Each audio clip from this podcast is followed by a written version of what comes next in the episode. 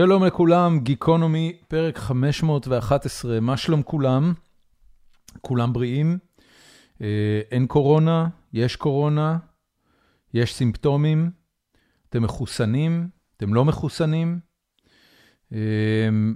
זה עניין, זה עניין שמעסיק הרבה אנשים בימים אלה, אפילו ראם חטף קורונה, שיהיה בריא, ולשמחתי הרבה, הסימפטומים שקיבלו כמעט כל אוהביי ואהוביי היו זניחים, עד לא קיימים,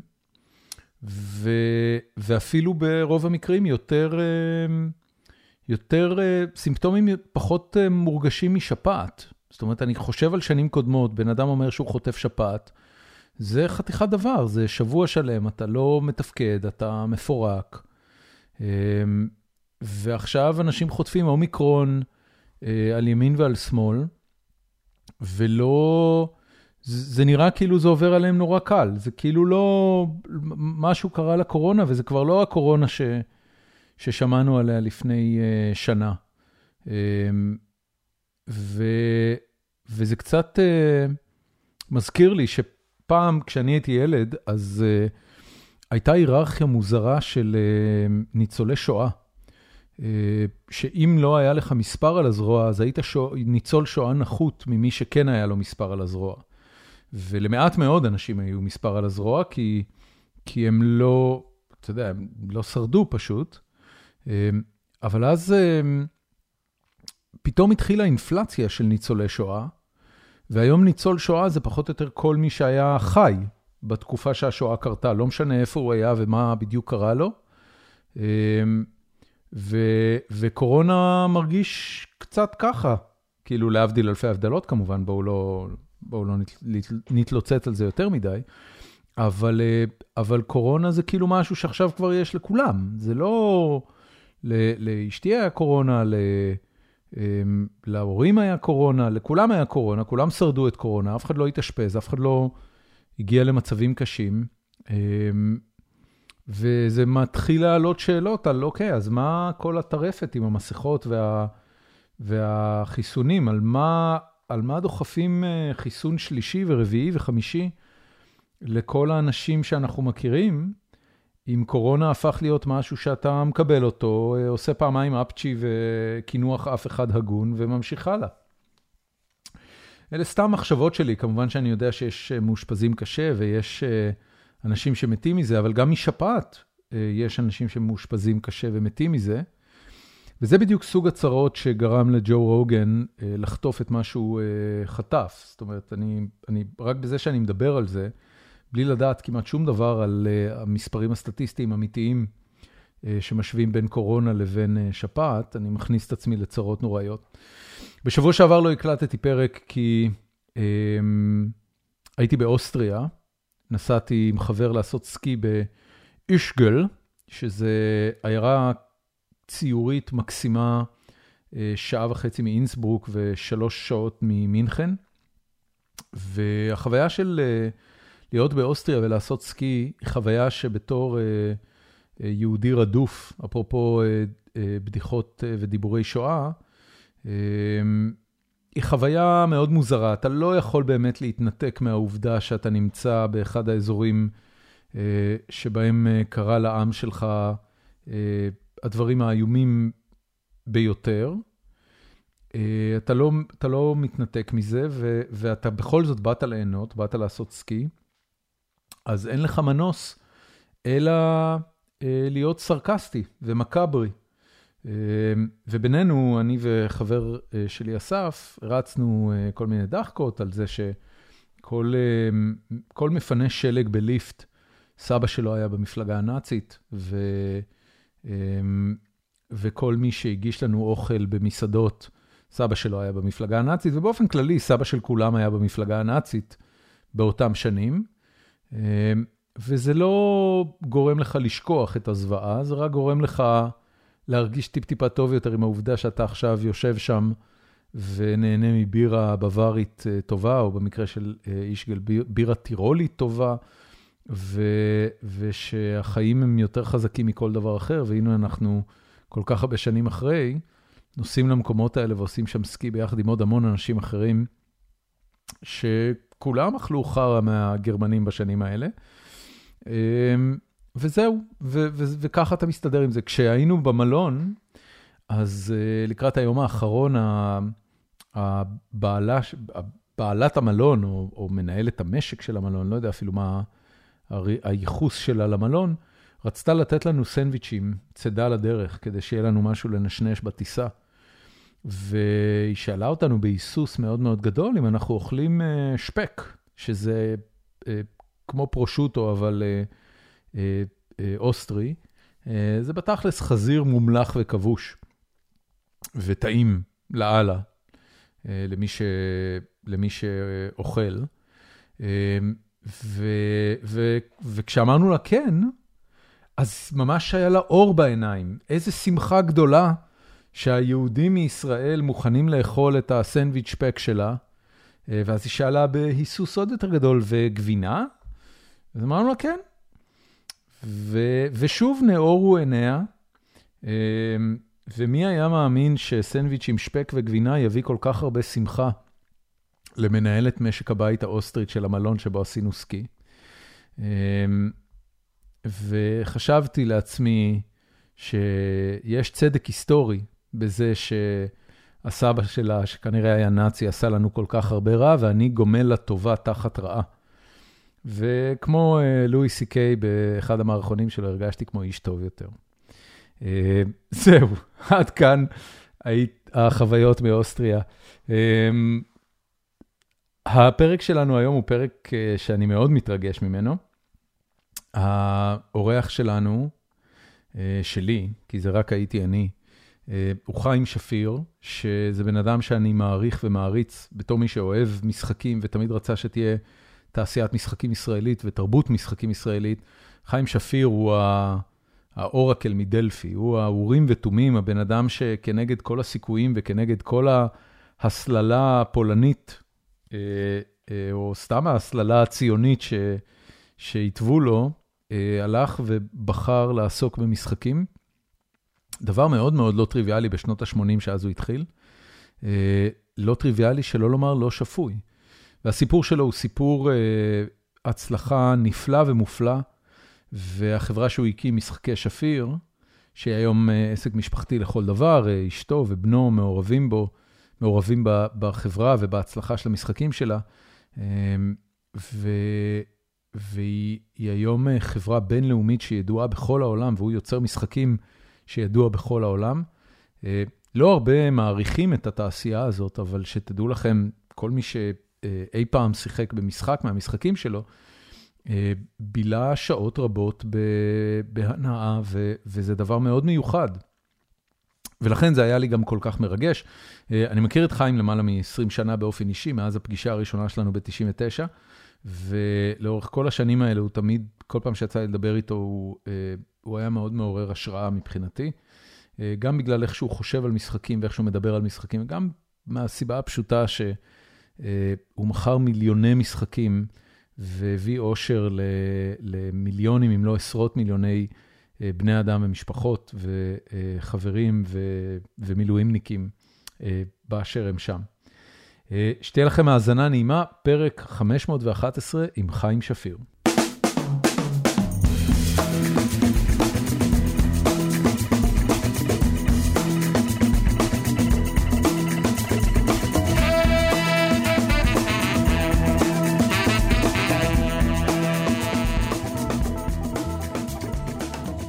היי חיים. אהלן, ערב טוב אצלנו. ערב, ערב טוב אצלך, בוקר טוב באוסטין, טקסס. מה שלומך, בן אדם? אני לא ראיתי אותך המון שנים. נכון, לא המון, אבל כמה שנים טובות, כן. פעם האחרונה נפגשנו, לדעתי, זה היה אלפיים ושש עשרה בתל אביב. אז זה לא המון, זה... נכון, אתה צודק, במונח... שש שבע שנים. נכון. כן, ומתי נסעת לארצות הברית? אני עברתי לקליפורניה לראשונה ב-אלפיים ושבע עשרה, ולפני לפני קצת פחות משנה, איפשהו באזור מרץ-אפריל, אחרי שנה שלמה של סגר ובידוד קורונה בקליפורניה, בביי אריה, בעמק הסיליקון, החלטנו להעביר את המשפחה ובדקנו כל מיני אופציות, והחלטנו בסוף, תודות לכמה חברים שעברו לאוסטין טקסס, החלטנו לבדוק את אוסטין טקסס ונורא מצא חן בעינינו, וביולי עברנו לפה. אז אני פה, אני טקסני כבר שבעה חודשים, שמונה עוד מעט. כן, טקסס מקום, מקום הזוי ומיוחד ביחס לארצות הברית. היא נתפסת על ידי החבר'ה מהחוף המערבי והחוף המזרחי, היא נתפסת כמדינה כמעט מפגרת. דרומית. כן, דרומית, אבל, אבל ה-די אן איי שלה הוא נורא מיוחד. יש, יש סיפור שבגללו טקסס, אתה מכיר את הפתגם Remember the Alamo? כן, בטח. אתה יודע מה המשמעות שלו? כן, זה, האלמו היה בעצם, זה היה סיפור הגבורה כאילו של המקסיקנים. נכון. אז זה לא, זה לא המקסיקנים, טקסס זכתה בעצמאות שלה ממקסיקו, היא הייתה בעיקרון טריטוריה מקסיקנית. כן, כן, נכון. והטקסנים החליטו להילחם על העצמאות שלהם ב-אלף שמונה מאות שבעים, זאת אומרת הרבה אחרי שארצות הברית כבר קמה. כן, ו- נכון. ואלמו היה התל חי שלהם, זה היה מין מבצר כזה שבו הטקסנים נלחמו על עצמאותם, ו- והם נשחטו בצורה מאוד רצינית באלמו. ו... זה המצטה שלהם. כן. העניין הוא שכשהתחיל להתברר שהולך להיות קרב מכריע באלמו, אז הם שלחו ליוניון, לממשלת ארצות הברית, הם שלחו בקשה שישלחו כוחות לעזור להם, וממשלת ארצות הברית אחרות לא שלחו. כי היה להם יחסים טובים עם מקסיקו, והם לא... כן, והם סוחבים את העניין הזה עד היום, בגלל העניין הזה, טקסס מכנה את עצמה The Lone Star State, מדינת הכוכב הבודד. يعني, אנחנו לא מאה אחוז חלק מהיוניון, לא בטוח שאנחנו כל כך סגורים עם, ה... עם הקומביה הזה. ו... ויש פה די אן איי שקצת מזכיר את ישראל, במובן הזה של עם לבדה דישקון. אתה מבין? כן, יש... בנוסף לזה היא דרומית. אתה יודע, נכון. הדרומים, הדרומים, אני לא יודע כמה התוודעת לזה, הדרומיים זה עם אחר, עם אחר לגמרי. נכון, נכון. אנחנו בזמנו, כשגרנו בניו ג'רזי כמה שנים, לפני שחזרנו לארץ, רצינו לעשות טיול גדול בדרום, כי כשאתה ינקי, אתה יודע, אתה גר בצפון, אתה לא מכיר בכלל את ה-די אן איי של הדרום. ואז נסעתי, נסענו, שרי ואני, נסענו, עשינו טיול גדול, מי, ירדנו עם מכונית, מניו ג'רזי למטה, אתה יודע, נורת קרוליינה, סארת קרוליינה, פנינו ימינה, וחתכנו שם את כל המדינות של הדרום. איך, וחזר... איך התרשמת מזה? חזרתי וסיכמתי ככה. המלחמה עוד לא נגמרה. וואו, כן. אני, אני מגיע למקום... הדבר שאני הכי אוהב לעשות זה להתחבר למקומיים, ולחוש את ה-די אן איי של המקום דרך, ה, דרך המקומיים. ומאוד קל לעשות את זה בדרום, בגלל שכשאתה מקשיב להם, והם נורא אוהבים שמקשיבים להם, והם נורא רוצים שהמורשת שלהם תשמע. כי הם הפסידו במלחמה, אתה יודע, והמורשת שלהם נמעכה קצת. אז כשאתה מקשיב להם, אתה שומע הרבה סיפורים, ואדם שלא מבין ולא מכיר את הסיפור, אוזניו תצילנה. אני חזרתי הביתה ואמרתי, אמריקה עוד תחזור לימים ההם ותסגור את החשבון. יום אחד, לפי דעתי, יהיה פיצול מסוים, כי הזמן לא עושה, הזמן לא מאחלף. אתה יודע, אתה נכנס לסופר בדרום, זה לא כמו להיכנס לסופר בניו יורק. למה ניו יורק? פנסילבניה. אז אני, אני רק אגיד שאוסטין מהבחינה הזאת היא, היא טריטוריה כחולה. זאת אומרת, אוסטין היא מובלעה ליברלית, פרוגרסיבית, היפסטרית, בתוך מדינה שהיא כולה אדומה ושמרנית. כן, כן. אוסטין היא גם יותר מגוונת מבחינת האוכלוסייה שלה. ורק כדי לענות על מה שאתה אמרת, ההתרשמות שלי היא אחרת. זאת אומרת, ההתרשמות שלי זה שהדור שעוד זוכר באיזושהי צורה את, ה, את המורשת הדרומית של, של טקסס, הוא דור שהולך ופוחת, הוא פשוט הולך ונעלם. ומה שמחליף אותו זה חבר'ה צעירים שרוצים לחיות טוב ורוצים inclusion ודיברסיטי. ילך לצפון קרוליינה, דרום קרוליינה, אלבמה. אז שם לא הייתי באמת. זאת אומרת, אתה מתאר פה, כן. שם הייתי והרגשתי שאני בארץ אחרת. היאנקיז והדיקסיז הם לא חברים. כן. תשמע, נפגשים בעסקים וזה... אז ברור שאנשים שהם יותר ניידים בעסקים, יש את הקיצות ההדדיות האלה, כמו, אתה יודע, כמו הקיצות בין כל סוגי תרבות, אבל שהם מאוחדים על ידי תרבות משותפת. אבל כשאתה הולך לכפריים, כשאתה הולך לאנשים שהם לוקלס, אתה שומע את האיבה, ואתה שומע את, ה, את, ה, את, ה, את, ה, את הניכור מהיאנקיז, מהצפון. כמה שנים היית בארצות הברית? שלוש. היינו שלוש, ואחרי זה גרנו עוד חצי שנה בניו יורק. שלוש בניו ג'רזי, עוד חצי שנה בניו יורק, אבל היינו באמצע בארץ. מה גרם לך להחליט לחזור, לכם להחליט לחזור? כמה שנים אתה בארצות הברית? אני עכשיו בשנתי הרביעית, החמישית, האמת. אז יש לי בשורה מרה בשבילך, אתה לעולם תישאר באותו מצב של זומבי, זאת אומרת, אתה לעולם לא תהיה אמריקאי, אתה יודע, כשחזרתי בפעם השנייה, אתה יודע, כשחזרנו פעם ראשונה, חזרנו בגלל הילדים, בגלל, אתה יודע, הצבא וזה, אבל כשחזרנו בסופית בפעם השנייה, אז גרנו במנהטן, תקשיב, גרנו במנהטן, היה לנו בית, דירה של מאה ועשרים מטר מרובע ב-Upper West Side, אתה, אין דבר כזה, זה, אמריקאים באו לדירה שלנו, הוא אומר, מצאתם דבר כזה, והיינו יופי של חיים, אבל כשהחלטנו לחזור, שאל אותי השכן, why? אז אמרתי לו, because I'm not an American. I wish I were, but I'll never be. כן. זה הסיפור. הסיפור הוא שמי שחי בארצות הברית, ואתה עכשיו חי בארצות הברית, אתה לעולם תחיה את החוסר שיש לך שם בגלל הישראליות שלך, ואתה לעולם תחיה בישראל את החוסר שיש לך, כי כבר חיית במדינה כמו ארצות הברית, אכלנו אותה. מי שנהיה איש העולם הגדול. ואני חשבתי שזו תהיה שיחה אופטימית. You're damned if you do and you're damned if you don't.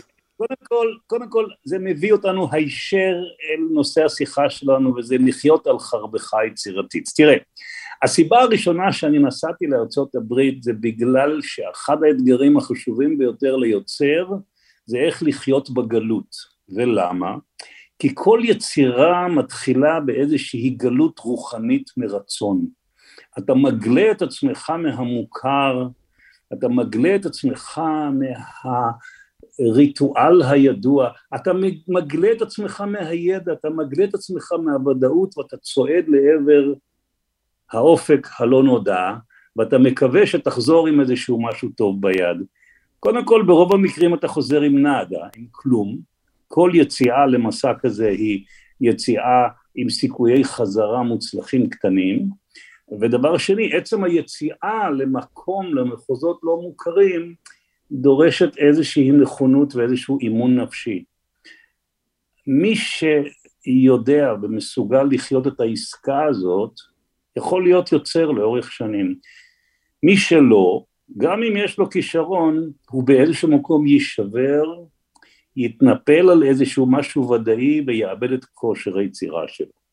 כשאנחנו נסענו לארצות הברית, איזה שנה זה היה? המטרה העיקרית שלי היה, הייתה, אימון בחיי גלות, כי כמו שאמרתי לך, כן. תהליך היצירה מתחיל תמיד בגלות מרצון, אתה עוזב את המוכר ואתה יוצא לנדודים, זה לא רק מטאפורה, זה ממש, אתה נודד במחשבות למקומות וטריטוריות שבהם טרם היית, ויתרה מזאת, אתה אפילו לא מיומן בהם מספיק, כי אם תישאר רק בקומפורט זון שלך, רק במקומות שנוח לך, אתה תתחפר כל הזמן במה שאתה יודע, ולא תיצור ב- דבר בין, חדש. בין כמה היית בגלות הראשונה הזאת? אה, בין שלושים ותשע. אוקיי. זה, זה שלב שהרבה אה, אתה יודע, אני, אני מכיר את זה מהעולם של ההייטק, אבל הרבה הייטקיסטים בשלב הזה עושים את הרילוקיישן הראשון שלהם, כי באמת הם מגיעים לאיזושהי נקודה שהם רוצים לנסות משהו חדש. אבל ברשותך, אני רוצה רגע אה, ללכת אחורה עוד לפני הגלות הזאת, אה, כי בגיל שלושים ותשע, אם אני זוכר נכון את הביוגרפיה שלך, אה, כבר היית יוצר משחקים די מצליח, וכבר אה, לפחות במונחים של השוק הישראלי, אה, יכול להיות אפילו שהיית יוצר המשחקים הכי מצליח שפעל אז בארץ. אני רוצה ללכת רגע לאנקדוטה האישית, רק כדי להצליב אותה עם הטיימליין שלך. כשאני, אה, כשאני הייתי ילד, ואני מדבר על גיל עשר מקסימום, אז יום אחד אימא שלי לקחה אותנו לסדנה, שאם אני לא טועה הייתה בחיפה, איפשהו בין רחוב הילל לרחוב מסדה, ו- ושם היה אה, בית ההדפסה, או אני לא יודע, בית היצירה של משחקי שפיר אה, בגרסתה הראשונה, ושם קנינו... היה ברחוב. זה היה ברחוב מסדה שמונה עשרה. במדרגות, יורדים למטה קצת. במדרגות יורדים, נכון. שם התחלנו.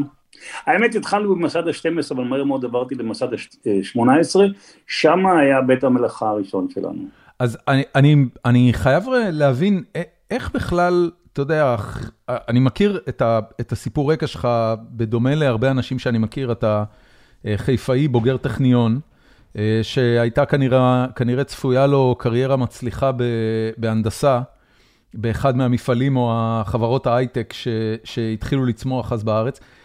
איך אתה נהיה בכלל יוצר משחקים? כאילו מה, מאיפה, מאיפה נפל עליך הג'וק הזה? יש שאלה, אתה יודע, שגם מעסיקה אותי עד היום, כי הקריירה שלי היא באמת קריירה מאוד מאוד מיוחדת, יחסית בכלל לכל קריירה, אבל גם יחסית לקריירות בתחום היצירתי, ויחסית לקריירות של יוצרי משחקים בעולם, הקריירה שלי מאוד מאוד מיוחדת. אבל כמו שאמר טולסטוי באנה קרנינה, כל המשפחות המוצלחות, הוא אמר על המשפחות האומללות, לא, המשפחות המאושרות מאושרות באותה דרך, והמשפחות האומללות... אומללות בדרכן. אומללות בדרכה, כל אחת בדרכה. כן. אז זה נכון, כנראה תהליך, תהליך ההתמסדות של יוצר בתוך הטרייד שלו, הוא שונה מאחד לשני, כי כנראה זה תהליך די פטלטל. אני לא אגיד אומלל, אבל זה תהליך שמתחיל באומללות. אני חושב שאדם עוזב את המוכר, אדם עוזב את הביטחון, והולך לדרך של יצירה, יזמות, שאין בה ביטחון, יש בה תשוקה, אבל אין בה ביטחון. רוב האנשים שיוצאים לדרך שמונעת על ידי תשוקה, תוך ויתור על, על ביטחון, שוברים את הראש. אם הם מצליחים להפיק תועלת מהטעויות הקטנות ומההפסדים הקטנים בתחילת הדרך, זה יהפוך אותם ליוצרים בעלי ערך בהמשך. במה אתה היית אומלל באותה נקודה? אני הייתי אומלל כי אני חשבתי שמהנדס זה יוצר.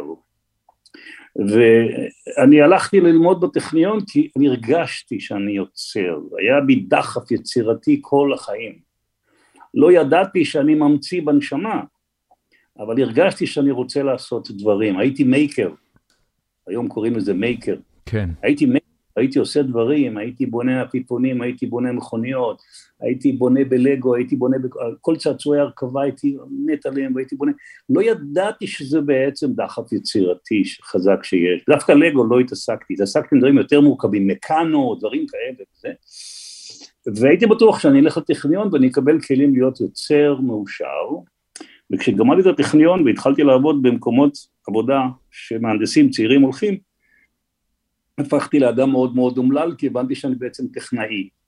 איפה זה, איפה זה היה? מה היה, מה היה מקום העבודה האחרון שלך כמהנדס?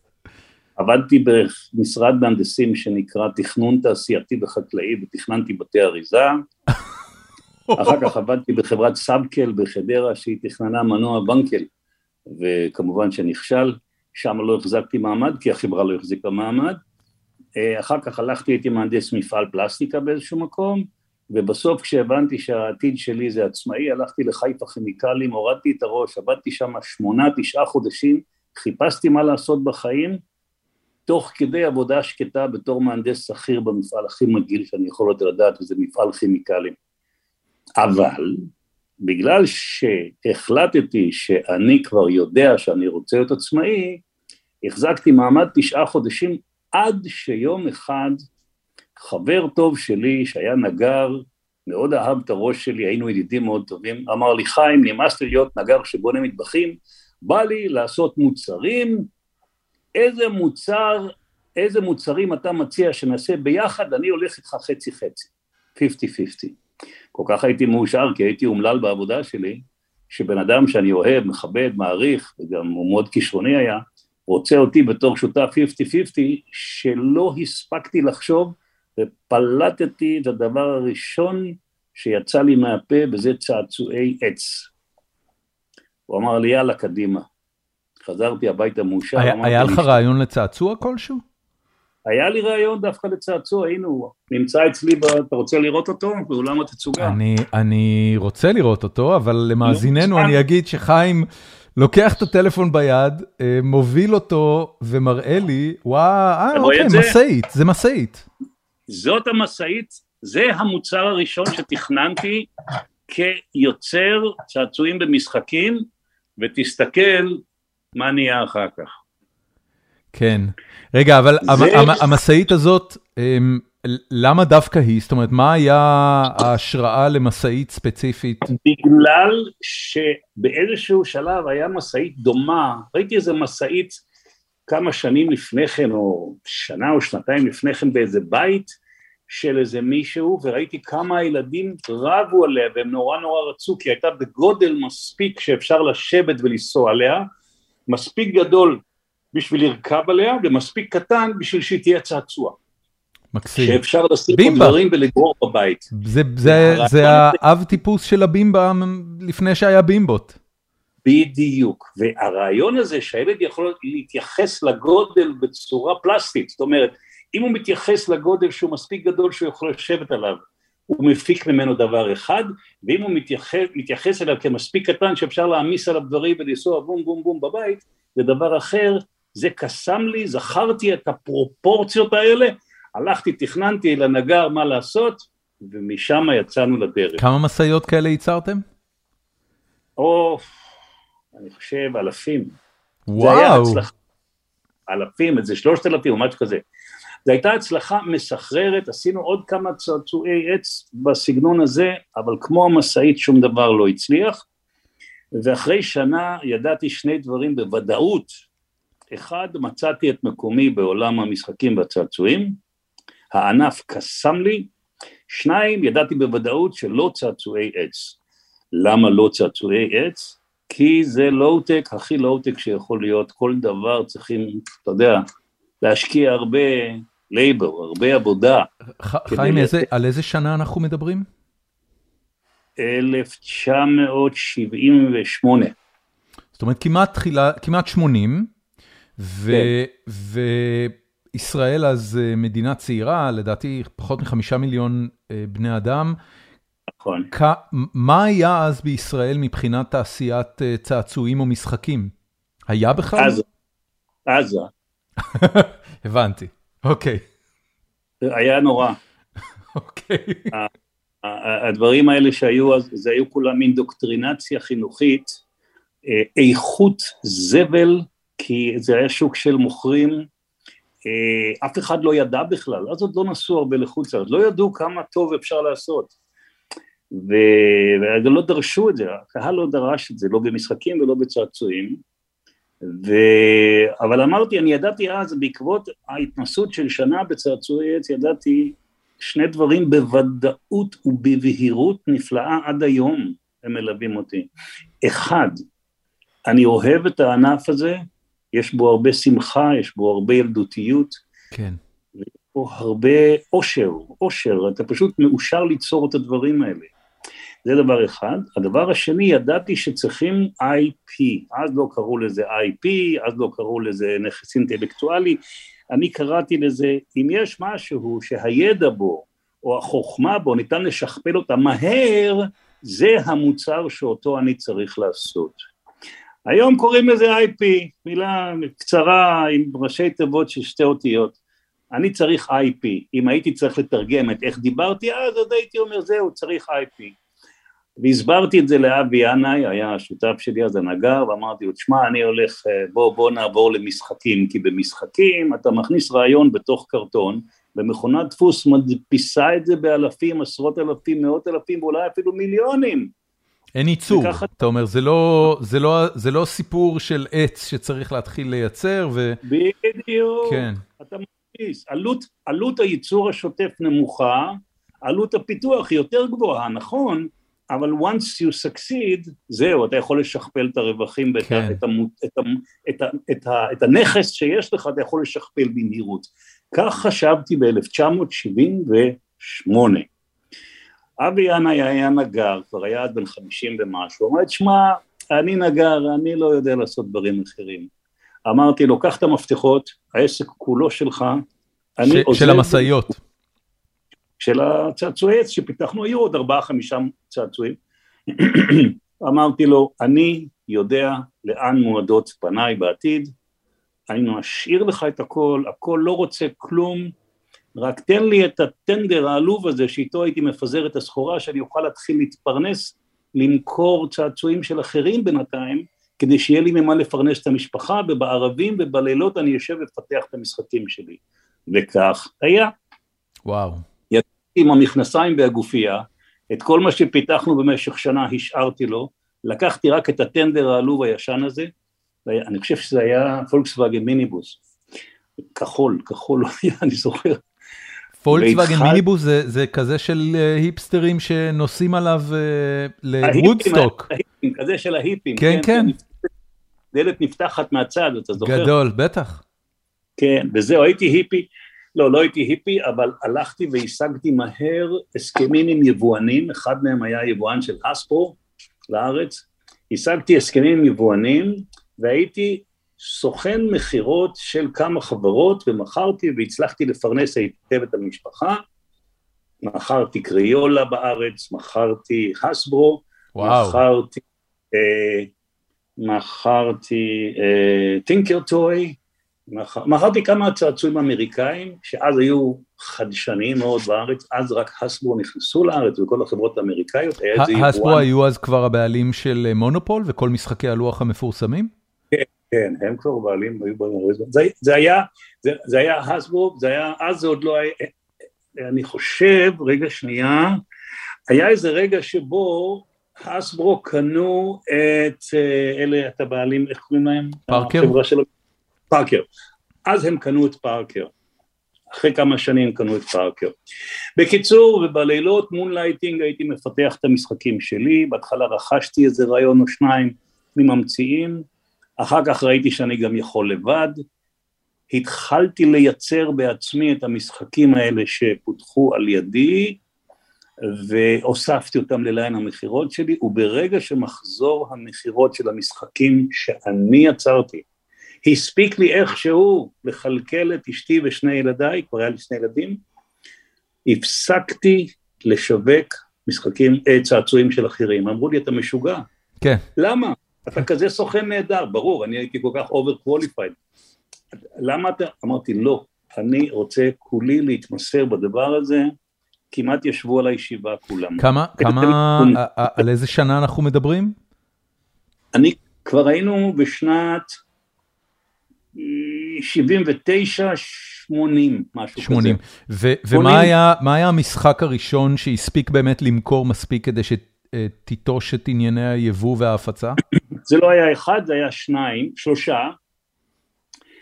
היה איזה משחק אחד שהיה משחק לקשרי משפחה, הוא היה להיט גדול, כי הוא היה מהג'אנר של מה במשבצת, ומה במשבצת היה עד בסיור, אז אנשים מאוד מאוד אהבו את זה, ומחרתי מזה כמויות, זה היה משחק יקר. שני משחקים נוספים היו איזשהו לוטו, אבל עם טוויסט של בדיקה וביקורת, שאתה הופך את הקלפים, ואם אתה שם את הנכון, אז אתה מקבל פאזל, בפאזל יוצא נכון, וזה היה גם כן הצלחה מאוד גדולה בזמנו, איכות זבל, כמו שאמרתי, אז... כן, הדפסת את זה בארץ? הייתי מייצר את זה בארץ, בתנאים של בית מלאכה עלוב כזה, אתה יודע, כמו שמייצרים, היו מייצרים עד בהונג קונג, אתה יודע, יושבים כל מיני כאלה פועלים, מרכיבים, מקפלים, וככה התקבע עוד מוצר ועוד מוצר, עד שנת שמונים ושלוש, התפרנסנו ככה, אבל התפרנסתי מעמל כפיי ויציר מוחי, הייתי מאושר עד הגג, הבנקאי לא כל כך, אבל אני הייתי מאושר. אשתך הייתה בסדר עם זה? היה כאילו דיבור בבית, לאן זה הולך כל העסק הזה? בכל זאת, אשת מהנדס, פתאום מגלה שהיא עובדת עם צעצוען עני? לא היה זמן, היינו במלחמה, נלחמנו על הקיום ועל הפרנסה במשך שלוש שנים, ואז פתאום קרה משהו שקורה לבן אדם בדרך כלל פעם אחת בחיים, ונתקלתי במשחק שמונה משוגע. שמונה משוגע, למי ש... למי שלא מכיר, הוא אחד מ... הוא, הוא אחד מהמשחקים של הויל, ב... בהיסטוריה של... לא יודע, שמונה משוגע זה הבסיס של אונו. כן, כן, כן. ש... שמונה משוגע הוא אחד מהמשחקים של הויל. הויל היה... בהיסטוריה של המשחקים, הויל הוא הבן אדם שבעצם איגד ואסף את כל המשחקים העממיים, או הלא עממיים, האריסטוקרטים שהיו משחקים עם קלפים, עם חפיסת קלפים סטנדרטית, או עם כל מיני חתיכות משחק קטנות, ואיגד אותם לספר אחד, שהוא ההויל, לא יודע, Book of Games, אני אפילו לא זוכר קוראים לו, וזה, וזה ספר מאוד ותיק, הויל זה מהמאה ה-שבע עשרה או ה-שמונה עשרה, ובתוכו גם היה את המשחק שמונה משוגע, שהוא משחק שמשחקים עם חפיסת קלפים רגילה בעצם. רגילה לגמרי. ומי שלימד אותנו את המשחק הזה, הייתה אחותה של אשתי שחזרה מארצות הברית. והיא לימדה אותנו את המשחק הזה. לא עלה על דעתי אז, אז, או לא עלה על דעתי בכלל, שאפשר לקחת משחק עממי, ולעשות לו, אתה יודע, לעשות אותו מסחרי, למסחר אותו על ידי שינויים, תוספות, התאמות. ואמרתי, טוב, נו, אז יש את המשחק הזה, מה אני אעשה איתו? ואמרתי לו, תעשה, תעשה את המשחק הזה. אמרתי לו, מה אני אעשה? הנה, יש משחק הזה. לא, אז עוד לא תחשוב כמה, כמה נאיבי הייתי. אז אמרתי, רגע, אפשר לשחק את זה ככה, למה אני אעשה? למי יקנה את זה? למה שאנשים ישלמו כסף? כן. אתה יכול לקחת... ועד יום אחד הלכתי לתערוכה, לא יום אחד, באותה שנה, אני חושב שנה לאחר מכן, וראיתי שמישהו כבר עשה את זה, עשו אונו. אני מסתכל על זה, אני אומר, בוא'נה, זה שמונה משוגע, למה אנשים משלמים? הלכתי ליבואן הגרמני, ואמרתי לו, בוא'נה, למה אנשים קונים את זה כמו משוגעים? הרי אפשר לשחק את זה עם קלפים רגילים. הוא אומר לי, נכון. אמרתי לו, יאללה, אני אייבא את זה לארץ. הוא אומר לי, אידיוט, בשביל מה לייבא את זה לארץ? תעשה לך לבד. אל תקרא לזה אונו, ואל תעשה. ואז אני כבר הייתי ממציא משחקים, הרגשתי עם כבוד, אמרתי לה, אני לא אעשה כמוהם.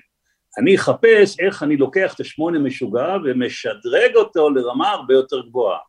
וככה התפתח הטאקי, שהוא בעצם שכבת עומק הרבה יותר משמעותית מאשר האונו. אונו אז היה מבוסס אך ורק על מה ששמונה משוגע ידע לעשות. מה, מה היה הדלטה במשחק בין אה, שמונה משוגע ואונו לבין טאקי בגרסה הראשונה שלו? בואו נתחיל ככה. הדבר הראשון שעשיתי... לקחתי את המשחק ועיצבתי אותו אחרת לחלוטין. הדבר השני שעשיתי, התחלתי להוסיף קלפים, קלפי פקודה שלא היו בשמונה משוגע, אבל לא היו סתם עוד איזושהי פעולה שאתה יכול לעשות, אלא הם העמיקו את החוויה המשחקית.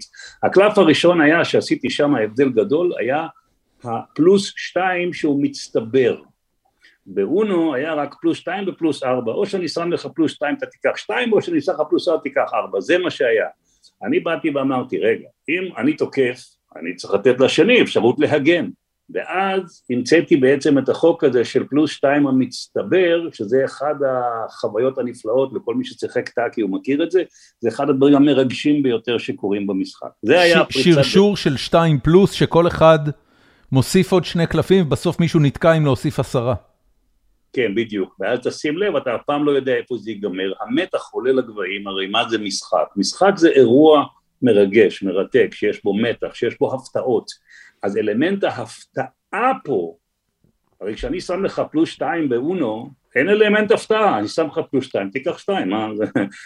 בפלוס שתיים, ברגע שמתחיל התהליך, כולם משתתפים בציפייה לראות מי יאכל אותה, ובכמה.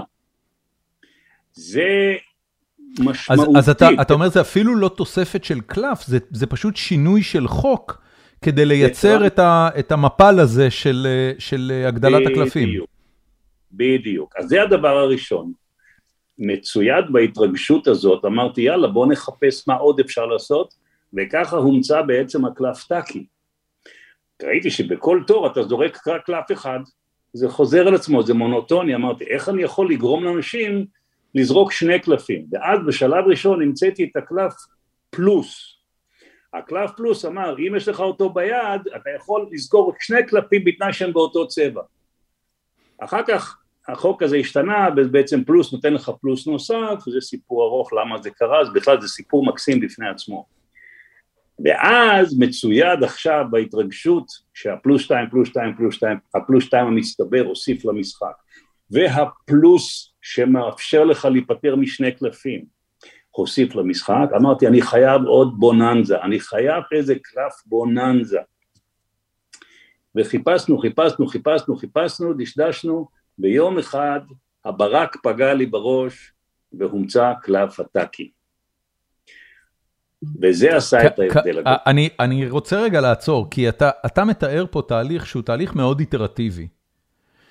עשינו ככה, ניסינו, עשינו ככה, ניסינו. על מי ניסית את זה? הרי אין משחק עדיין, הטאקי עוד לא הומצא. מה עשיתם? לא, לא, עשינו, עשינו פרוטוטייפים, עשינו פרוטוטייפים. זאת אומרת, יצרתם סדרת קלפים. אנחנו עושים פרוטוטייפים מקלפים, מקלפים רגילים, מחליטים שהקלף הזה עכשיו הוא, זה הכוח שלו, ומנסים. ו- ומי זה מנסים? אתה שיחקת עם המשפחה, עם אשתך והילדים? חברים, כל, כל, כל חף מפשע שעבר בסביבה, שבוא נספק, עד היום זה ככה. וואלה. זאת אומרת, התהליך הוא בעצם תהליך של לבדוק על חברים, זה כמו ששף בונה מנה, הוא מנסה את זה על כל מי שמוכן לטעום. אני לא הייתי שף, אבל אני מניח שזה ככה. אני חושב שרוב היוצרים שיוצרים מוצרי צריכה, מנסים את זה על אנשים. כמה איטרציות כאלה עד שהגעת לנקודה, שאתה אומר, אוקיי, אפשר ללכת עם זה להדפסה? אני לא זוכר, זה היה תהליך של לפחות חצי שנה, שבעה חודשים, משהו כזה.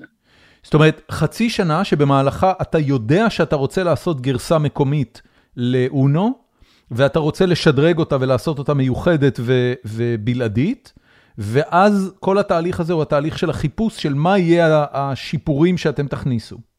כן, אבל ברגע מסוים, זה כבר לא הפך לאוקיי, אני לא רוצה להיות כמו אונו, אלא אני רוצה להיות הרבה יותר טוב מאונו. זאת אומרת, האתגר, ברגע שככל שהעמקתי את, ה, את, ה, את ההשבחה של השמונה משוגע, או אונו לצורך העניין, כך התרגשתי יותר והעצמתי את היכולות היצירתיות שלי. זאת אומרת, זה, זה תהליך שהיה בו היזון חוזר. זאת אומרת, התהליך שבו יצרתי משחק בשם טאקי, היה התהליך של ההתבגרות שלי כיוצר. זאת אומרת, אני לפתע פתאום ראיתי, שגם כשמשהו קיים ומצליח, you can still make it better, ואז גם חוויתי את החוויה, שכל תהליך אבולוצי, כל תהליך יצירתי, הוא בעצם איזשהו, איזשהו תהליך אבולוציוני. איך אמר פעם מישהו? לכל יצירה יש פדיגרי. פדיגרי זה ייחוס. פדיגרי זה, זה שושלת משפחתית, אתה יודע. איל, אילן יוחסין, כן.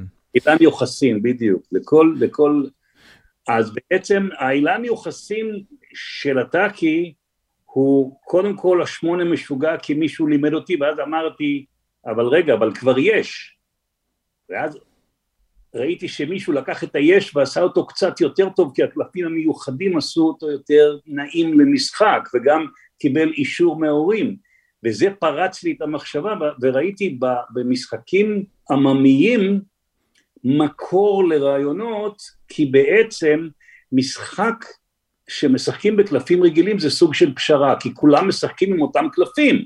אז אם אתה יכול ליצור קלפים מיוחדים ובתהליך הזה גם להשביח אותם על ידי חוקים נוספים, שינוי המינון של הקלפים, הוספת קלפים נוספים, בעצם אתה יוצר יצירה שעומדת בפני עצמה, ואני יכול לגלות לך סוד שרוב משחקי הקלפים בעולם, רוב משחקי הקלפים בעולם, הם בעצם אקסטרפולציות של משחקים עממיים שהיו אי כמובן. פעם, ולאט לאט תהליך אבולוציוני הם או עשו גרסה עממית שלהם, גרסה מסחרית שלהם, או ממש הצליחו להתנתק מחללית האם. אוקיי. באיזה, באיזה שלב יצא, קודם כל, סליחה, לפני כן, מאיפה הגיע השם טאקי? רגע, שנייה, אספר לך את ההמשך. אוקיי. כי כבר יצא טאקי לאור, המוח המשיך לייצר עוד ועוד קלפים מיוחדים, ואז נהיה סופר טאקי, ואז נהיה המלך, ואז נהיה הפלוס שלוש, והפלוס שלוש שובר, וכל הדברים האלה התפתחו לאט לאט, והגענו למצב שבעצם המשחק הזה הלך והתרחק ממקור היצירה הראשוני שלו, ו- והיום הוא כמעט מושלם. אני לא אגיד אף פעם שמשהו מושלם, כי תמיד, כמו שאמרתי, יש איזשהו סדק קטן שאפשר עוד, אתה יודע, ממנו להוציא איזושהי השבחה, אבל הטאקי הוא באמת היום משחק מושלם, אני יכול לדבר שעות למה הוא משחק כל כך מושלם. אבל השאלה שלך, איך קיבלתי, איך קיבל את השם טאקי? כשכבר המשחק היה עם, בפרוטוטייפ ראשוני, הקלף טאקי לא היה, אה, הוא, לא, הוא, לא היה, הוא לא היה טאקי, הקלף הזה שעליו אפשר לשפוך את כל ה... את כל ה... קלף המפל. מה? קלף המפל. כן, קלף המפל, בדיוק, אני לא, לא, אני חושב שהוא היה כוכב, אם אני לא טועה, בפרוטוטייפ. ואז נסעתי לתערוכה, אני מש, משנתי הראשונה הייתי נוסע לתערוכות בעולם, זה אחד הדברים הכי חכמים שעשיתי בקריירה שלי, זה כל הזמן להיחשף למה קורה בעולם, מה קורה אצל אחרים, ללמוד, ללמוד, להיות מושפע, זה חשוב נורא. ו... נסעתי והראיתי את זה לאיזו חברה יפנית שכבר עבדתי איתה, וקנתה ממני משחקים מהמשחקים הישנים האלה. הראיתי לו את זה, אבל הוא בא עם המתורגמנית שלה, ואני באותו זמן עדיין חיפשתי שם. ידעתי שאני רוצה שם מאוד מיוחד למשחק, רציתי צליל מיוחד. ואז הוא מציג לי את המתורגמנית, וקוראים לה טאקי. יואו, איזה כיף. למתורגמנית. יש לי שם. אוי, זה נהדר. הלכתי הביתה וקראתי למשחק טאקי, ואת הקלף הראשי קראתי לו, עשיתי את הלוגו של הטאקי וסימנתי אותו כקלף הטאקי המפוסק. אתה יודע מה משמעות השם טאקי? ורק שנה לאחר מכן, כשאני מגיע כבר והוא מציג לו את המשחק, והוא אומר, יא איזה שם יפה נתת לו, נתת למשחק, אני אומר לו, מה זה שם? זה על שם התורגמנית שלך, הוא אומר לי, מה, אתה לא יודע מה זה טאקי? אני אומר לו, לא, הוא אומר לי, טאקי זה מפל. די! הייתי... הייתי בהלם. זה לא יאמן. לגמרי. זה לא יאמן. לא יאמן. וואו. כן. תקשיב, את זה עוד לא, את זה, את זה עוד לא הכרתי, ואני מכיר אותך יותר מ-עשרים שנה, אז, אז יש כאילו, יש לי רקורד פה. זה ממש תקשיב, סיפור מעולה. תקשיב, אם אתה לא יוצא מיסטיקן אחרי הסיפור הזה... יש לך עניין, זאת אומרת, אני מכיר אותך בתור בן אדם מאוד רוחני, אבל יש לך גם עניין אמוני, דתי? תלוי איך אתה מגדיר את זה. איך אתה מגדיר את זה? אני מאמין שיש רובד מסוים בתוכנו, שעוטף אותנו, שקושר בינינו, איזו רקמת חיבור מסוימת, שהיא על פיזית, לא יודע, מטאפיזית, על פיזית, היא לא פיזית, זה איזשהו, תחשוב, אם אתה רוצה עדיין להיאחז במטאפורות שנותנות לך יכולת להבין על מה אני מדבר, אז בוא נדבר על מוזיקה, כן? אני ואתה יכולים להיות קשורים באחד עם השני, למרות שלא ראינו איש את רעהו, כי גדלנו על אותה מוזיקה. נכון. זאת אומרת, יש בינינו... זה נקרא חוויה תרבותית. איזושהי, אבל דווקא מוזיקה. עכשיו, מוזיקה זה לא דבר שהוא קיים, זה דבר שמתקיים. נכון? כשאנחנו שומעים מוזיקה, היא קיימת. לאן היא הולכת כשמפסיק השיר? היא לא הולכת לשום מקום, כי היא לא הייתה קיימת, היא התקיימה. באירוע מסוים כמו אנרגיה. אז אני מאמין בסוג כזה, בסוגי אנרגיות כאלה, שכשאנחנו מתחילים, מצליחים להתכוונן אליהם, יש בנו חלק מסוים בישות שלנו שבא לידי ביטוי, שהוא לא יכול לבוא לידי ביטוי ללא אותן אנרגיות. באנרגיות האלה תקרא להם רוחניות, תקרא להם רליגיוזיות אפילו מצידי, לא אכפת לי, אני אבל כל בוקר קם ואומר להם תודה. אז או שתגיד, ש... או שתגיד שאני ממש ממש אתאיסט, ב... אני לא מאמין באלוהים. כן, זה, זה, לא זה מה... השאלה, התחושות שאתה מתאר הם, הם, הם באמת תחושות אנושיות פחות מדעיות, פחות מדידות, שאני מניח שכולנו מכירים אותן, חלקן חוויות תרבותיות, חלקן אה, אה, באות לידי ביטוי בצורות אחרות, אבל זה, זה לא מגיע אצלך למקום של, אה, של דת, כפי שאנחנו... הפך, אני אגדי הפוך לגמרי, זאת אומרת, ברגע שאתה מנסה למסד את זה, הוא נעלם. זה משהו נורא נורא פרטי, וגם אם אני ואתה מרגישים אותו דבר, אסור לנו להפוך את זה לקליקה.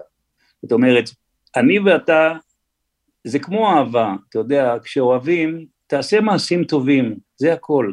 אל תדבר על זה כל הזמן. זאת אומרת, ה- ה- היצירתיות היא בשביל ליצור, לא בשביל לדבר עליה כל כך.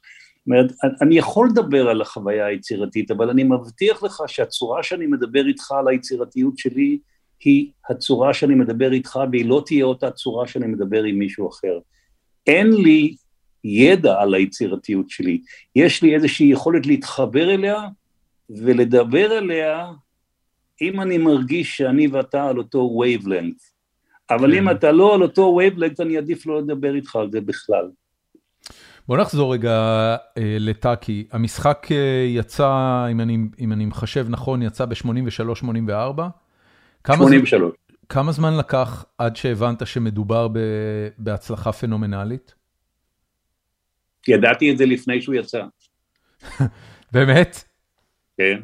ואז כשזה יצא, מה, מה, אתה יודע, מה... תשאל, מה... תשאל איך ידעתי. איך ידעת? כשהיה כבר המשחק הראשון מוכן, ונמכרו הראשונים, שזה גם סיפור איך בחרתי את הראשונים, יש, ישנה אצלנו האחיינית שלי בבית, והבן שלי שיחק איתה ביום שישי בערב, טאקי. הם שיחקו ושיחקו ושיחקו. זה עוד היה פרוטוטייפ או שכבר היה את הקלפים והציורים? לא, לא, לא, כבר היה, כבר היה משחק אמיתי, שיחקו ושיחקו ושיחקו, ואמרנו להם, טוב, נו די, אנחנו הולכים לישון. לא, לא, לא, אנחנו עוד נשאר פה, נלך לישון אחר כך. אתה יודע, ההורים אומרים לילדים, צריכים ללכת לישון. לא, לא, אנחנו, אנחנו נלך לישון אחר כך. הלכנו, נכנסנו לחדר שינה, הלכנו לישון. קמתי בשבע בבוקר ביום שבת, ומשחקים שוב. אמרתי להם, מתי הלכתם לישון? שכבר קמתם ולזה. אז הם אומרים לי, לא הלכנו לישון. שני, שני ילדים? שיחקו את זה בזום. שני ילדים, שיחקו כל הלילה, כל, כל הערב וכל הלילה טאקי, כשקמנו בשבע בבוקר הם שיחקו, ואז ידעתי מה יש לי ביד. וואו. כמה עותקים התפסתם ממנו במהדורה הראשונה? אה, אני יודע, אלפיים. כמה זמן לקח להם להימחר? אני לא זוכר, אבל מה, מהר מאוד, מהר מאוד הגענו למצב שלא חשוב כמה היינו מדפיסים, זה לא הספיק. שום, לא, לא היינו מסוגלים לספק את הביקוש בתקופה מאוד מאוד ממושכת, עד שעברנו לייצור בחוץ לארץ במכונות ענק. ו- ו- ו- וזה, וכל זה עדיין פונה רק לשוק הישראלי? כן. באיזה נקודה אתה לוקח את זה לחול? התחלתי, לא, לא, לא, לא, לא, סליחה, התחלנו כבר למכור את זה גם בחול בכל מיני ארצות, סקנדינביה, לא זוכר את זה, אבל לא כמויות גדולות, לא כמויות גדולות, כי מהר מאוד, הגענו להסכם עם החברה שעשתה את האונו, אתם יודעים מה, אני מסתפק בישראל. זאת אומרת, טאקי נמכר בעיקר בישראל, וכדי לא לריב עם הסברו בעולם. כדי לא לריב איתם, אמרתי, אתם יודעים מה, תעזבו, קחו את כל העולם, תשאירו לי את ישראל, אני מסודר עם ישראל. בהפך, עוד אפילו עשיתי את המשקע, ועשיתי להם לייסנסינג של איזה משחק אחר שלהם בישראל, ונשארנו ביחסים טובים. כמה עותקים נמכרו עד היום מטאקי בישראל? זה, זה, זה מספר חסוי, אבל אה, הרבה. זה, עבר, נגיד, זה עבר את העשרה מיליון? תעשה לי over under. בוא נגיד, בוא נגיד ככה, ספר לך סיפור קטן, מזה אתה יכול לבין. אני נכנס לחנות לפני איזה שנתיים, כמה, כמה שנים. אתה יודע, אני לפעמים אוהב להיות נורא אינקוגניטו, לראות אנשים מסתובבים סביב הסטנד, יש לנו סטנדים של החנויות שלנו, בחנויות יש סטנדים של המוצרים שלנו. כן. אני רואה מישהו מסתובב ליד הסטנד, אני נעמד ככה בצד, לא מתערב, רוצה לראות איך הוא מקבל החלטה ואיך הוא זה. ואז אני רואה אישה מסתובבת, מסתובבת סביב הסטנד, מסתובבת, מסתובבת. טוב, אחרי זה כמה דקות היא בסוף לוקחת במין לאות כזאת, מורידה טאקי שמה בסלסילה הזאת של הטויז אר אס. אז אני אומר לה, סליחה, אפשר לשאול אותך שאלה? היא אומרת לי, כן, למה, אין לכם טאקי בבית? היא אומרת, יש. אז למה קנית טאקי ולא משהו אחר? אז היא אומרת, שיהיה, שיהיה עוד אחד. שיהיה עוד טאקי. אולי בהו כבר חסר, הקלפים כבר התבלו קצת וזה. זאת אומרת, טאקי זה מוצר שיהיה. בית לא יכול להישאר בלי טאקי. עכשיו, פר גולגולת, טאקי מחר הרבה יותר מאונו. והסיבה היא שטאקי בעצם עשה רעידת אדמה בשוק, בשוק המשחקים הישראלי. הוא נתן סוף סוף לעם המוכה הזה רשות לחיות וליהנות. עד אז כמעט כל מה שאתה לא היית ילד בשנות ה-חמישים וה-שישים ואפילו תחילת ה-שבעים. אתה לא היית ילד ולא גדלת במערכת החינוך האינדוקטרינטיבית של מדינת ישראל, וכל מי שגדל בתקופה הזאת, וזה הדור שלנו, גדל במדינה אינדוקטרינטיבית כמעט כמו ברית המועצות, קובה, אולי אפילו צפון קוריאה בנקודות מסוימות. כל הזמן לחנך, לחנך, לחנך, לדחוף אותך לפטריוטיות, לדחוף... לתקומה. כל... מה? לתקומה. לתקומה. תראה, לא ידענו אז, היינו ילדים, אבל הדור של ההורים שלנו זה דור שהיה בלי, בלי מדינה, זה דור שהבין את החשיבות העצומה שבחנך אותנו, okay. להיות אזרחים טובים, מדינה טובה, להילחם, אתה יודע, וכל המשחקים, כל המשחקים עד אותה תקופה בישראל, היו משחקים ללמד, לחנך, להכשיר. אם תפתח ספר על משחקים, יש כאלה, משחקים על מלחמות, משחקים על אתוסים, משחקים שמחנכים, משחקים שמלדים. אמא הייתה הולכת ל- ל- לקנות ל- ל- לילד איזשהו משחק, הייתה פשוט, מה, מה, מה המשחק הזה מלמד? נכון. אללה, פתאום בא איזה חיים שפיר כזה, שבר את כל המוסכמות ואמר, משחקים לא צריכים ללמד, בבית ספר לומדים. משחקים זה בשביל לבדר. אני, אני רוצה לשאול אותך, אחד ה... ואגב, ולסיום העניין הזה, כן. השוק היה רעב לז'אנר הזה של משחקים שעושים כיף, והייתי תקופה מאוד ממושכת, היחיד שהעז להגיד, חבר'ה, משחקים לא צריכים ללמד. אגב, משחקים מלמדים המון, המון, בטח. הם לא צריכים ללמד למטרה של איזה ערך ואיזה זה. שחק ותלמד. אני כן זוכר מאותם שנים, ניסיון לייצר משחק קופסה דמוי מונופול ישראלי של אפרים קישון, שקראו לו חבילה הגיעה. חבילה הגיעה, כן. והופץ במספר לא גדול של עותקים, אבל היה לי מזל שהיה לי את אחד העותקים האלה בבית. היה משהו אז בארץ שאתה הסתכלת עליו בתור השראה? אני בכוונה מביא את הדוגמה הזאת של קישון, כי קישון עבורי, כשאני הייתי צעיר, היה השראה עצומה לכל מיני דברים של כתיבה והומור, אבל, אבל הוא לא היה, זאת אומרת, הוא, הוא לא היה יוצר משחקים, הוא יצר את הדבר הזה, ו, וזה היה זמין במספר לא, לא גדול של עותקים, ואני לא יודע אם היה בכלל איזשהו משחק ישראלי אחר שניסו לייצר. קודם כל, אני לא זוכר מי, מי ייצר אותו, יש לי בבית ספר, אני יכול להסתכל לראות מי הייתה ההוצאה שהוציאה את חבילה הגיעה, אבל כן, חבילה הגיעה, כבר היה ז'אנר שהיה בו המון הומור. הוא בעצם היה ביקורת על הבירוקרטיה הישראלית. כן. שום דבר בארץ שהיה לא, לא, לא, לא היה בשבילי מקור השראה. מקור ההשראה בשבילי היה חוץ לארץ. אני נסעתי לתערוכות, אני נסעתי כבר לנירנברג, נסעתי לניו יורק, כבר בשנים הראשונות שלי, ושאבתי משם את ההשראה, וראיתי איך העולם הגדול מתייחס למשחקים, ומשם באה לי השראה. כל מה שעשו בארץ היה לגדל דור של לוחמים, חיילים לעתיד, ודורים כדי שיהיה תקומה פה. כן, כן, כן. אחרי, ה, אחרי ההצלחה המסחררת של טאקי, וזאת אגב הנקודה שבה זכיתי לבקר בסדנה שלכם בחיפה. התחלתם לייצר המון המון משחקים, ורק כדי לעשות קפיצה לימינו אנו, כמה משחקים עד היום אתה יצרת והפצת בעולם? למעלה ממאה. למעלה ממאה קלפים, פאזלים. לא, לא, הכל, הכל.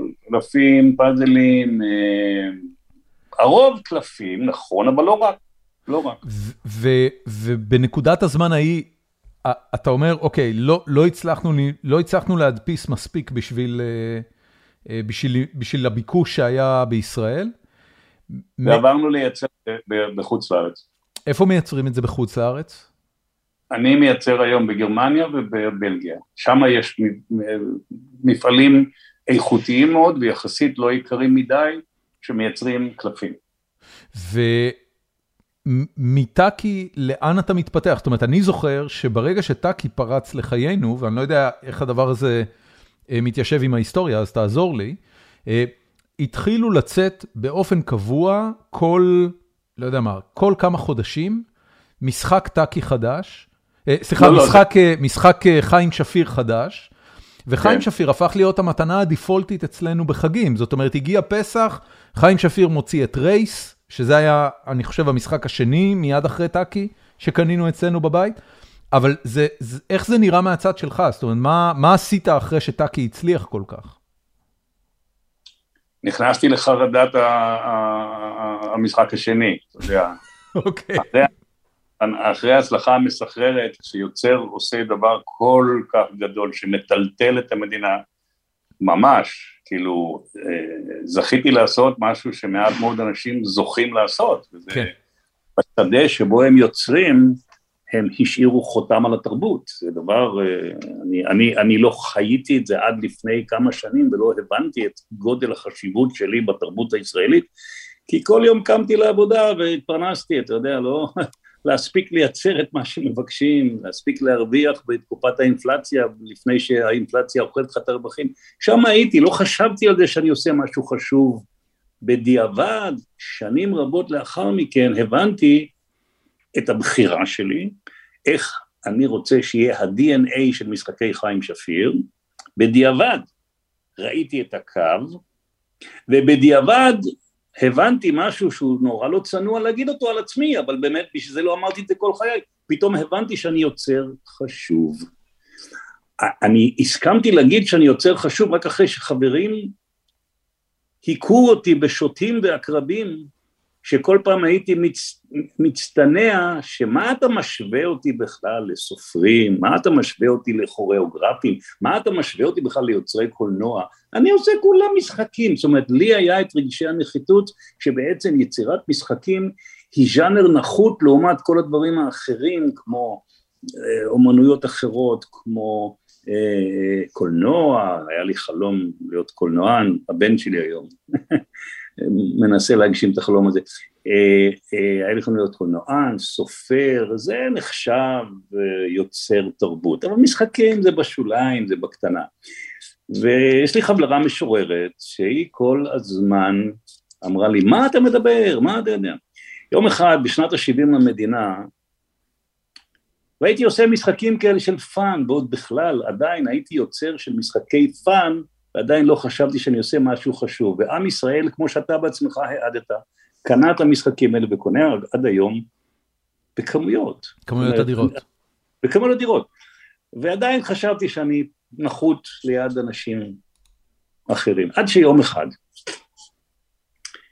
היה שנת שבעים למדינה, מירי רגב החליטה שהיא עושה את מצעד האור.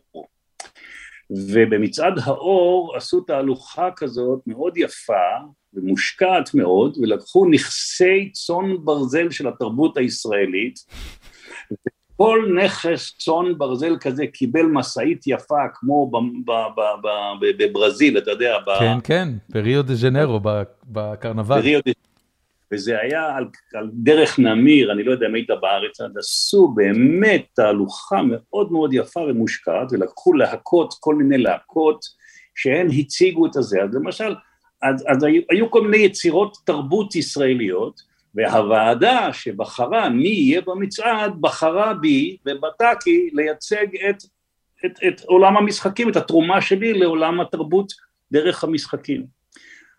הרגשתי כל כך לא, לא, לא ראוי, אמרתי להם, אתם השתגעתם, מה אתם רוצים? אתם, אתם שמים פה, אני יודע, כל מיני דברים, לאה גולדברג, אני יודע, כל מיני יצירות כאלה, שירים מפורסמים, אריק איינשטיין וזה, אני, מה אני יודע? אז היא אומרת לי, מה אתה מדבר? כמה שעות של הנאה, כן. אתה יודע כמה שעות של הנאה, כמה אושר, כמה שמחה הבאת לכל כך הרבה משפחות. אמרתי, טוב, טוב, טוב.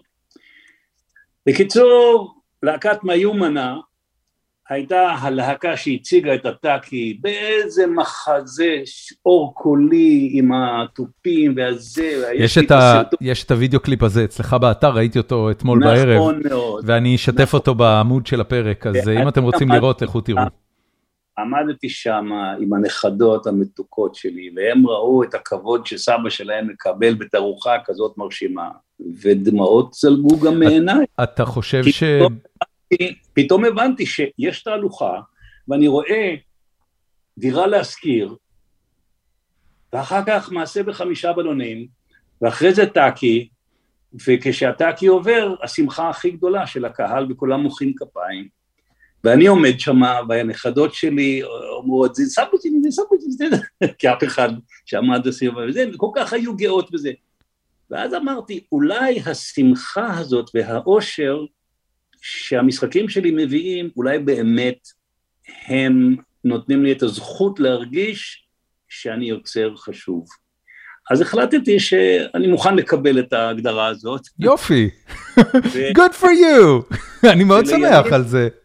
ולימים, ולימים, הלכנו לחברת מיתוג שעשתה לנו מיתוג חדש לזה, והוסיף לנו את הסלוגן מתחת ללוגו שלנו, פשוט לשמוח. ביחד, כי זה בעצם, אנחנו עושים דברים שעושים את השמחה ביחד פשוטה, וגם אנחנו רואים, כל מה שאנחנו נותנים זה את הפשוט לשמוח ביחד, וזה בעצם ה-די אן איי שלי, שזה אני קם בבוקר, זה מה שאני עושה, וזה המורשת שלי. חיים, אם אני לא טועה, אתה אמרת לי פעם שטאקי, למרות ההצלחה האדירה שלו בישראל, הוא לא המשחק הכי נמכר שלך בכל הזמנים. לא. מה המשחק הכי נמכר בעולם? המשחק הנמכר ביותר שלי בעולם קוראים לו הלי גלי, ובעברית הוא נקרא פיקולו, מסיבות היסטוריות זה לא אותו שם, בגלל תהליכי הפיתוח, ופיקולו נמכר בהרבה הרבה מיליונים ברחבי העולם, קרוב ל-שלושים ארצות, הוא מביא אושר גדול מאוד, הוא מביא אושר גדול מאוד לעולם הרבה יותר מטאקי, כי הוא מאפשר לאנשים לצאת מהמקובעות, אתה יודע, ביפן, בכלל במזרח, יש ביפנית, אני לא זוכר את השם, של התנהגות ציבורית והתנהגות חופשית. יש לזה שם בשפה, איך אתה מתנהג בציבור, אתה יודע, זה כמו שבשפות הגרמניות יש פנייה בגוף שלישי לאדם מכובד, ואתה לא יכול להגיד דו, אתה צריך להגיד זי, אתה יודע, בגרמנית. אני לא יודע, אבל אתה יודע. לא, כן, בקיצור, אנחנו הישראלים, כולם אותו דבר, שוויונות מוחלטת, אבל בהרבה מאוד תרבויות יש דיכוי חברתי עמוק, חזק מאוד, ומשחקים מהסוג שאני עושה, נותנים לגיטימציה ל... ליישר את המעמדות, זאת אומרת, אין עליונים בתחתונים, ה... הספונטניות בוקעת החוצה, והיא לא, אין לה את הרשות לצאת החוצה, וספונטניות זה הריסט של הנפש. כשאנחנו מדכאים את הספונטניות, אנחנו לא עושים ריסט למערכת, והיא הולכת ומתבלה בקצב מסחרר ונתקעת ומלאה באגים. ספונטניות, התנהגות ספונטנית, זה ריסט של הנפש. והמשחקים שלי בעצם נותנים לך את הרשות להיות ספונטני בתרבויות שהתרבות לא מאשרת את זה.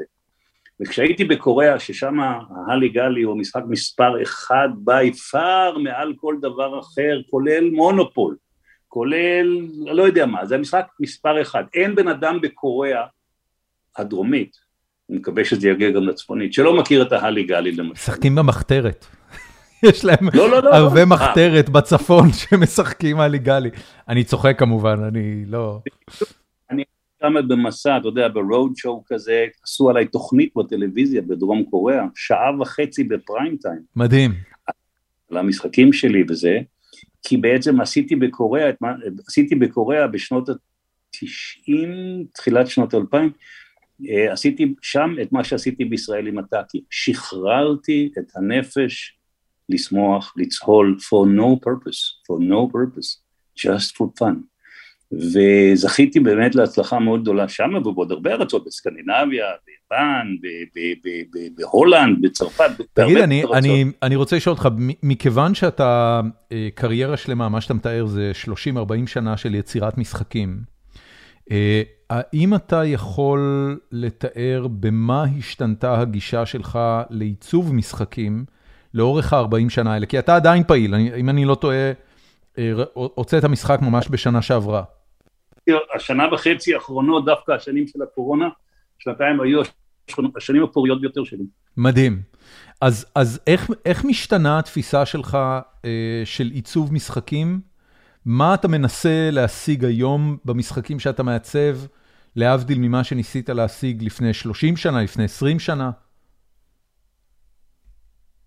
כשאתה אומר עיצוב, אתה מתכוון פיתוח. כן, כן, כן, כן, כן, בהחלט. אתה אומר דיזיין, במובן לא של... גיים דיזיין, בהחלט. לא, גיים דיזיין. עוד יותר פשוט, עוד יותר מדויק, יותר כירורגי. המשחק האחרון שלי... מה זה דיוק בגיים דיזיין? תראה, מתי הרגע שבו אנחנו מתאהבים? אני יכול להגיד את שלי, אבל הוא לא... אני לא יודע, אני לא יודע אם ל... אני לא יודע אם ל... לפודקאסט הזה שלך, אתה...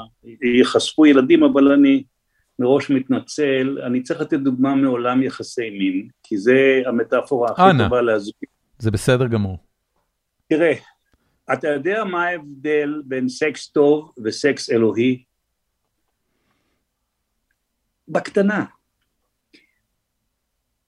אתה לא יודע בדיוק מה זה, אבל זה, זה, זה, זה הדיוק, זה הטיימינג, זה, ה, זה השלמות, זה הפרטנר הנכון, זה הטיימינג ביום, זה הטיימינג ב... ב הכל, הכל מושלם, תנסה לחזור את זה, אתה לא יכול. אוקיי, okay. ואיך הדבר הזה לא מגיע לגיים דיזיין? אתה לא יכול אחרי שהיה לך סקס נפלא, להגיד, עכשיו אני יודע, מחר אני עושה אותו דבר, והחיים שלי, זה לא עובד ככה, זה שילוב של כל כך הרבה מרכיבים. אז אני אומר, בקורס לפיתוח משחקים שהייתי נוהג לעשות, היום כבר כמה שנים כבר לא עשיתי, Uh, אני אומר לחבר'ה בפגישה הראשונה, אתם יודעים מה, תסלחו לי אנשים אם אתם חושבים שזה זה, אבל אני, זה, את, את הדוגמה הזאת לא תשכחו. אתם רוצים לדעת איך להיות, אתם רוצים לדעת איך להיות מפתחי משחקים טובים? תחשבו מה עושה סקס טוב. זה מה שעושה משחק טוב. אבל אתם לא תפסיקו לחשוב כל ימי חייכם, כי אי אפשר להגיע, זה, זה, זה מהר נבוא לראות הארץ המובטחת, מפעם לפעם להריח את ריחותיה, אבל אתה לא יכול להגיע אליה, זה משה רבינו. הוא ידע בשביל מה הוא לקח אותם, והוא לא הגיע לארץ המובטחת. ככה מרגיש יוצר שרוצה שלמות. אני שואף אל אותה שלמות, אל הארץ המובטחת, שכל משחק שלי ייקח את האנשים למקום המופלא הזה, של שמחה ללא קשר לציר הזמן. יש... מקור... סליחה, אתה, כן, אתה תסיים. ציר, ציר הזמן. האם יש משחק שכשיצרת אותו, לא חשבת שהוא יהיה כל כך מלהיב או כל כך מדויק, וגילית שהוא כזה רק שראית אחרים משחקים אותו? כן. תן לי דוגמה. היה לי משחק, לא, יש, משחק, אחד המשחקים האחרונים שפיתחתי, קוראים לו לחטוף או לא. כשפיתחתי אותו, חשבתי שהוא יהיה משחק נורא נחמד, אבל לא יעדתי, לא יעדתי אותו ליותר מאשר איזשהו משחק שהורים נורא יאהבו לקנות לילדים שלהם, כי יש בו איזשהו אלמנט דידקטי, וככה השארתי אותו, וככה השארתי אותו להוציא לאור, ובסוף הסתבר שילדים במשפחות אוהבים אותו מאוד, הרבה מעבר למה שציפיתי, ואני נורא שמח, אבל לעומת זה גם קורה הפוך, שאני מאוד מאוד מאמין במשחק, והוא מאכזיב אותי. מה למשל? וזה קורה, לד... זה, זה, זה קורה לדאבוני יותר מאשר ההפך. אבל לשמחתי הרבה, זה כבר היום קורה פחות ופחות, כי יש לנו מנגנון ביקורת עצמית מאוד מאוד אכזרי וקפדני. אתה אומר אנחנו, אתה מתכוון למשפחה, למפעל. אני והבן שלי וגם אשתי, אנחנו שלושה, גם הבן הגדול שהוא לא פעיל במאה אחוז בתוך העסק, אבל הוא גם יש לו איזשהו אינפוט שהוא נותן, כי הוא קולנוען והוא רואה דברים לפעמים מזווית אחרת. זה קורה פחות, אבל אתה לא יכול להגיע למצב שזה לא יקרה. המטרה שלי בכל משחק שאני מוציא לאור, אני רוצה להוציא לאור קפצולת אושר. תזרוק, תפוצץ אותה בחדר, וזה יקרה. אני... זה יקרה פה, זה יקרה בטקסס, זה יקרה בהודו, זה יקרה בקמבודיה, זה יקרה בטיוואן, זה יקרה בכל מקום. משהו עמוק מאוד בנפש האנושית שהוא משותף, צריך לרעוד כשמשחקים את המשחק. זה חייב להיות לא תלוי בתרבות, לא תלוי בגיל, לא תלוי בכלום. משהו במכנה המשותף האנושי. המשחק האחרון שלי, לשמחתי הרבה, קוראים לו שוקוטוט. תיכנס לאתר שלי, תסתכל על הסרטונים שרואים את האנשים שמשחקים שוקוטוט, זה פצצת אושר וצחוק מטורפת. גדול. לא נס. כל פעם אני מצליח להגיע לזה, זה נס. אבל אני מחכה כל הזמן. כן. תקשיב, אני, אני אגיד לך, כשפרסמתי אתמול, ב, יש ל, ל, לפודקאסט הזה, יש פורום, שנקרא פורום החיים עצמם של גיקונומי, זו קבוצת פייסבוק, שבה חברים המאזינים הקבועים, וכמובן כל מי שמקשיב עכשיו מוזמן להצטרף. ואתמול פרסמתי שאני הולך להקליט איתך פרק, וקרו שני דברים שלא קורים בדרך כלל לגבי מרואיינים בפודקאסט שלנו. הראשון זה שעצם העובדה שאנחנו הולכים להקליט איתך פרק זכתה לכמות לא הגיונית של לייקים, מה שמראה אולי על מה שאמרת קודם, ההשפעה של המשחקים שלך והאהבה אל מה שיצרת היא כנראה גדולה הרבה יותר ממה שאתה מבין. והשנייה, אנחנו מציעים למאזינים שלנו לשאול שאלות שאותם אנחנו שואלים בפרק, ותכף אני אגיע לאזור השאלות הזה. כמות השאלות שהייתה ספציפית לגבי מצבי קיצון וחוקים שקשורים לטאקי, הייתה לא תאמן, עשרות של שאלות. מכיר, מכיר את זה. לגבי... אני מוצא ביום בין שעה לשעה ורבע רק מתשובות לשאלות שמופנות.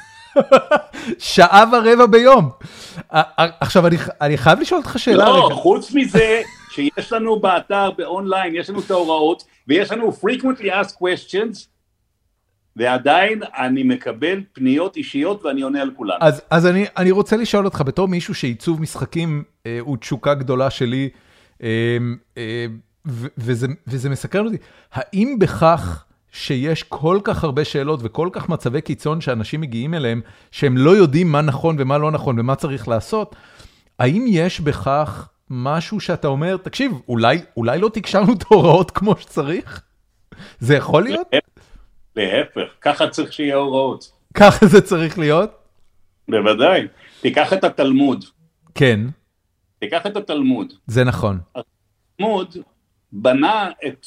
התלמוד הוא בעצם הקונגלומרט הזה של כל הדיונים, מהי היהדות, איך הדרך הנכונה לעבוד את השם, איך הדרך הנכונה לחיות חיי קהילה, איך הדרך הנכונה לנהל חיי משפחה, איך הדרך הנכונה לפרש את המקרא ברוח הזמן הזאת וכן הלאה וכן הלאה. והתלמוד, מה שהוא עושה נורא נורא יפה, הוא מביא את ההשקפות השונות, אתה יודע, בית הלל, בית שמאי, וכן הלאה וכן הלאה, הוא מביא את ההשקפות השונות ונותן לאנשים להמשיך לדון בהם ולהמשיך ולחפור בהם וכן הלאה וכן הלאה וכן הלאה. הטאקי יש לו חוקים, והנגזרות של החוקים הן הגיוניות מאוד. זאת אומרת, אם בן אדם יקרא את החוקים היטב ויפנים אותם, כמעט תמיד הוא ידע להחליט במקרה הקיצון איך צריך לנהוג. כי הרי אני לא יכול לכתוב בחוקי המשחק את, את כל, כל נכון. הקיצוניות, אלא יש פרשנויות שאתה יכול להפיק מתוך קריאת החוקים. אממה, אנשים לא קוראים כבר את החוקים, הם לא קוראים אחד. וככה נוצר, נוצר, נוצרים כל, תתי חוקים, אגב, חלקם אימצתי, אגב, זה מה שסיפרתי לך, הקלף פלוס, פעם היה פלוס קלף, היום זה פלוס תור. כן. וזה בעצם... מה, זה מה, היה... מתי זה קרה? זה קרה כאשר, כאשר שיחקתי אה, אה, עם קוגניטו, עם ילדים בקלאב מד לפני שנים רבות, ואחד הילדים שם קלף פלוס כחול, ומשך קלף מהקופה, והמשחק המשיך. אמרתי לו, זה לא, אתה לא יכול. אתה חייב לשים עוד קלף כחול. הוא אומר לי, לא נכון. אני אומר לו, אבל, אבל זה המשמעות של הקלף, פלוס עוד קלף. אתה צריך לשים עוד קלף באותו צבע. הוא אומר לי, לא. אם אין לי קלף, אני מושך מהקופה. אני אומר, לא, זה אסור. אומר לי, הילד בן התשע, עשר, הוא לא יודע עם מי הוא מדבר, כן? אני באתי, הצטרפתי לחבורת ילדים, משחקים בקלאב נט. אני אומר לו, תשמע, אבל אתם יכולים לעשות את זה, אין בעיה, אבל זה לא החוק. הוא אומר לי, מאיפה אתה יודע? אמרתי לו, כי אני כתבתי את החוקים. אתה יודע מה הילדים האלה עשו? הסתלבטו עליך. עשו את הקלפים והסתלקו מהמשוגע הזה, שספר להם חוקים של הטאקי. כי הטאקי לא נתפס כמוצר שמישהו המציא את החוקים שלו. אתה גדלת על זה, אתה למדת את זה מהשכנים, מהחברים, מהאחות הגדולה. זה מנהג המקום שקובע, ואכן קבעו חכמים, קבעו חז"ל, שמנהג המקום קובע, אבל מה לעשות? כשאתה חי עם חוקי המקום שלך ממטולה, ואתה פוגש אחד מצפת, או אתה פוגש אחד יותר גרוע, מתל אביב או מבאר שבע, והוא מפרש את החוקים טיפה אחרת, מתחיל ויכוח. שתים עשרה בלילה אני מקבל אס אם אס, אה, לא אס אם אס, אני מקבל מסנג'ר, תשפוט בבקשה פה, תציל את המשפחה. כן. תקשיב, בוא, בוא נצלול לתוך השאלות, כי יש לנו כל כך הרבה מהן, יאללה. שאנחנו נצטרך... קודם כל, אני מגיע כל מי ששואל שאלות, שייכנס לאתר ויקרא את הפריקוות ליאסטייסנס, תשעים וחמישה אחוז מהשאלות נפטרות שם בקלי קלות. כן, אבל אמרת בעצמך, אנשים לא, לא קוראים, לא, אז לא, הם באים... ל... את זה. טוב, שאלה של שי סגב, אחת ולתמיד, אונו וטאקי זה אותו משחק או לא? מה, מה, מה היחסים היום בין אונו וטאקי? זאת אומרת, מה הפער בחוקים ביניהם? או, הפער היום הוא גדול, זאת אומרת, אונו אה, עדיין יותר קרוב לשמונה משוגע במקור, וטאקי כבר לקח את זה קדימה עם כל החוקים, ועם המלך, ועם הסופר טאקי, ועם הפלוס, והפלוס שלוש, והשובר שלוש, וזה... ההבדל ביניהם הוא כבר כמעט הייתי אומר, כמו ההבדל בין דמקה ושחמט. וואו, אוקיי. אחד על אחד ההבדל הוא דרמטי, זאת אומרת, מי שישחק רע נגדי בטאקי, אני אקרא אותו לגזרים, כי בשני שחקנים זה כבר ממש משחק אסטרטגי ופסיכולוגי. גדול. אונו נשאר משחק מזל. אורן ישראלסון שואל, קודם כל הוא כותב מושלם על זה שאנחנו מביאים אותך לפרק, זקוק לו. תגיד לו שזו שאלה של שלום בית, בסוגריים כפול כמה דורות של שחקנים. האם אני אפשר... רוצה... אמרתי לך, אנשים באים שאני אציל שלום בית. כן. האם אפשר, אחרי טאקי ירוק והנחת... לא. רגע, רגע, לפני שאתה גומר את התשובה, את השאלה. התשובה היא לא. רוב השאלות שמתחילות בהאם אפשר, נגמרות בתשובה שלי כלא. אבל אני אשמע, נו. טוב. האם אפשר אחרי טאקי ירוק והנחת מספר קלפים ירוקים, להחליף צבע... ולהניח לדוגמה קלף ארבע אדום על ארבע ירוק, ולהמשיך ולהוריד את כל האדומים. לא. על טאקי אפשר לשים רק קלפים בצבע של הטאקי, או, רגע, קלפים נטולי צבע, והם מחליף צבע ומלך. אוקיי. אורן, אני מקווה שענינו לך על זה. אגב, זה גם כולל, ופה יש הרבה אנשים שטועים לחשוב שהאם אני יכול לשים טאקי אדום ואחר כך טאקי כחול ולהמשיך עם כחולים? לא.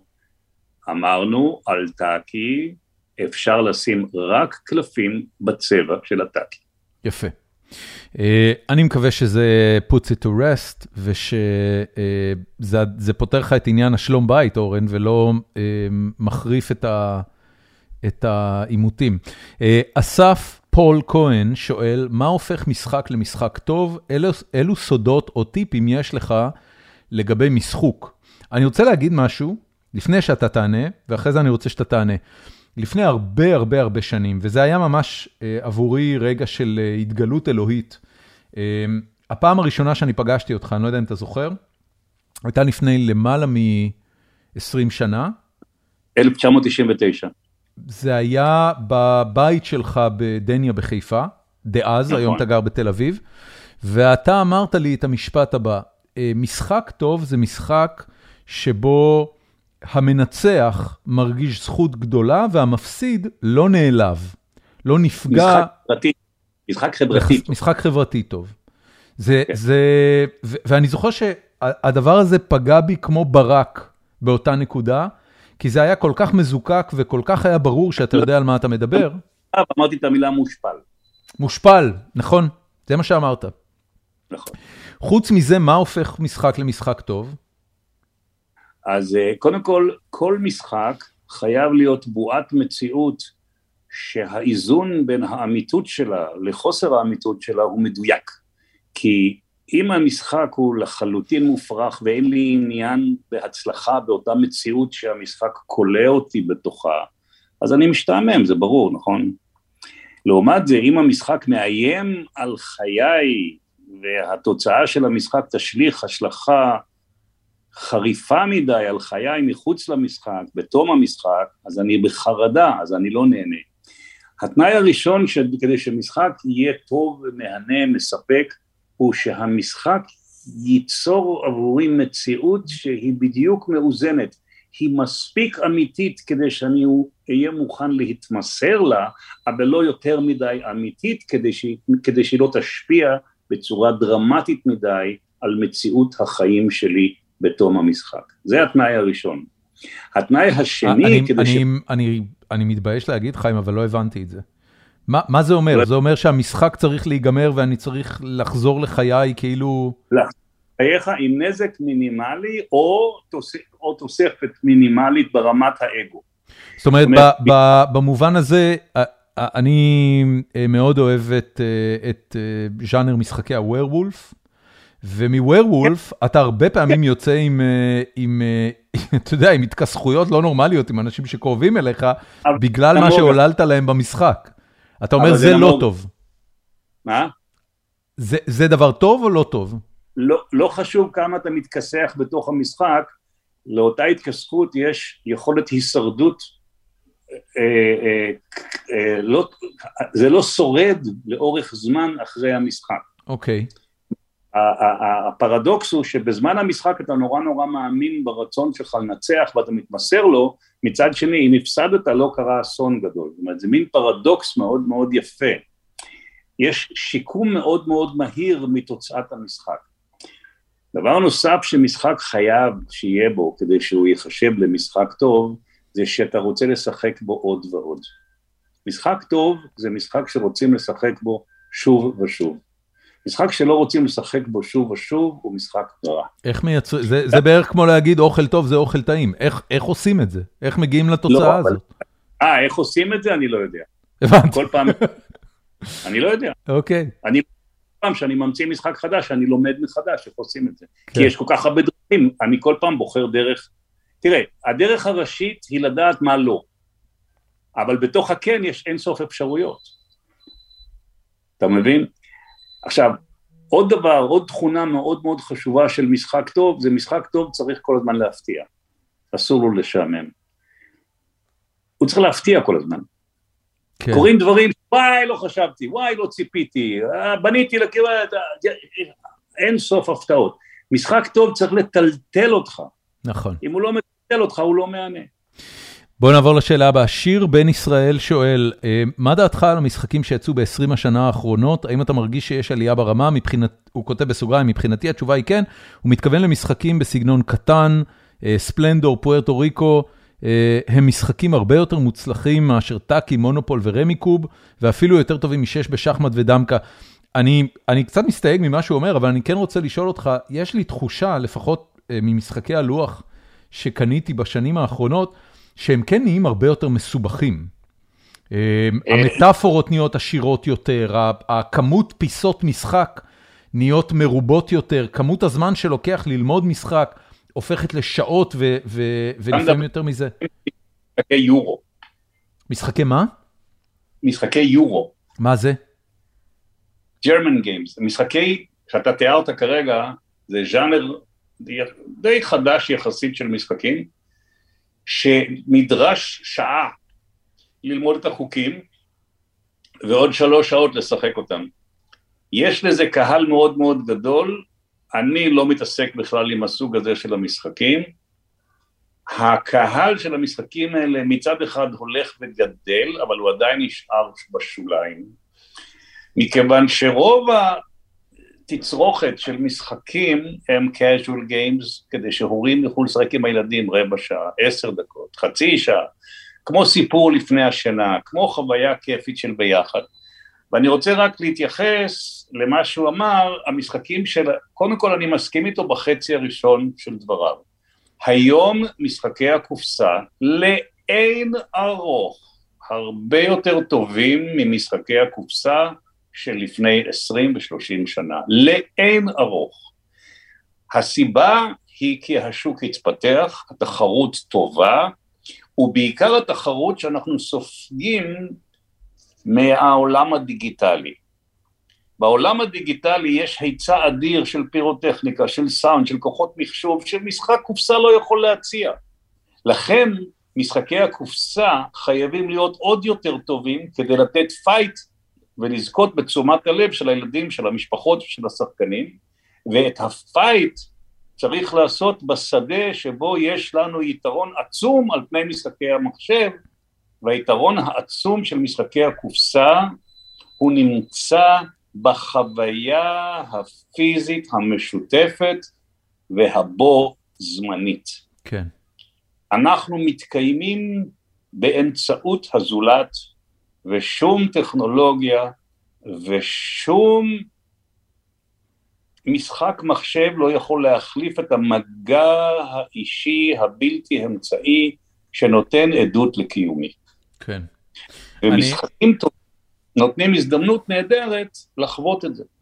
אני רוצה, אני רוצה לשאול אותך, ממה שאמרת קודם לגבי casual games, משחקים שלוקחים רבע שעה ולא יותר מזה, אני מבין שכשאתה מעצב את המשחקים, אתה מראש מכוון לחוויה כזו.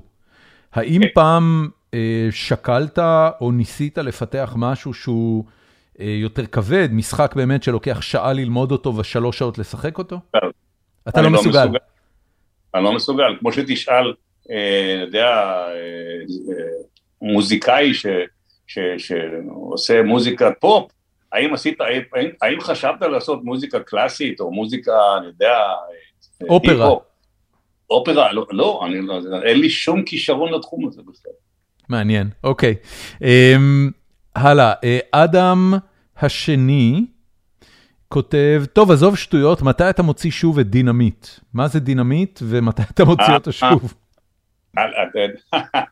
דינמיט זה נורא מעניין. דינמיט היה להיט ענק. בשנות ה... קודם כל הוא חושף את גילו. דינמיט היה משחק ענק בתקופה של הטאקי, השנים הראשונות של הטאקי, הוצאתי הרבה משחקים ברוחה של הטאקי, אבל דינמיט לא שרד, בגלל שבאו אחרי זה משחקים טובים ממנו.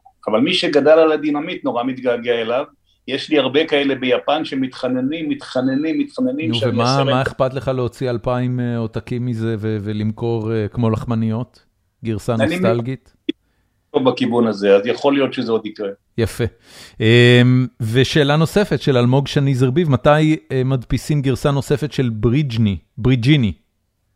בקרוב. אוקיי, יפה. זו הייתה תשובה חד משמעית.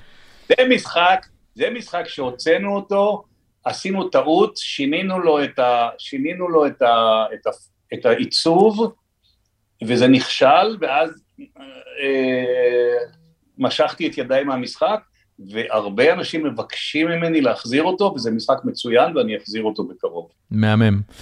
מור ויקן, אני חושב, שואל, האם אפשר לסיים משחקי טאקי רק עם פלוס? לא. תודה רבה. כי פלוס מחפק שוב. כן. אני חושב שסגרנו כבר את הנקודה הזאת. וגם ג'ונתן לייזרסון, ששאל אם אפשר לשים פלוס ואז לקחת קלף מהקופה, הנה אפילו קיבלת את הסיפור על איך החוק הזה נכנס. הרבה מאוד שואלים על הדמיון עם אונו, ואני מקווה שקיבלתם תשובה. אגב, התשובה לג'ונתן, התשובה היום, כן. כן. במקור זאת לא הייתה כוונת המשורר, אבל היום כן.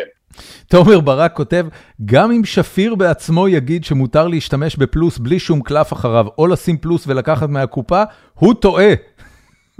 אז הנה. אני מכיר את הגישה הזאת ואני אוהב אותה. זה גישה טהרנית. זה בטח, זה בטח אנשים שמסדרים לא את המיטה זה... איך שהם קמים בבוקר. זה גישה שאומרת שהבן אדם הזה כל כך מחובר לחוויות הילדות שלו מהמשחק, שהן חזקות ממני, וזה נפלא. כן. דיוויד גולדברג שואל, יש טרנד של כל מיני משחקי קופסה, חלקם מבוססים על סרטים, משחקי מחשב, במחירים גבוהים יותר. אני מניח שמה שהוא רצה לשאול זה, האם פעם שקלת לעשות טאקי, או את אחד מהמשחקים שלך מבוסס על איזה פרנצ'ייז גדול, אתה יודע, טאקי סטאר וורס או כאלה. לא, לא, לא, בשום פנים ואופן, אני עקרונית נגד הדברים האלה. למה? אני אסביר לך למה. תסביר לי. אני זה שיוצר את המותג, אז אני אקח מותג שלי ואלביש עליו מותג אחר ושלם עליו כסף. זאת אומרת, כשאתה רואה מונופול סימפסונס, זה מגונה בעיניך? לא, שהם יעשו מה שהם רוצים, אבל אני לא עושה את הדברים האלה. הבנתי. אוקיי. הלאה.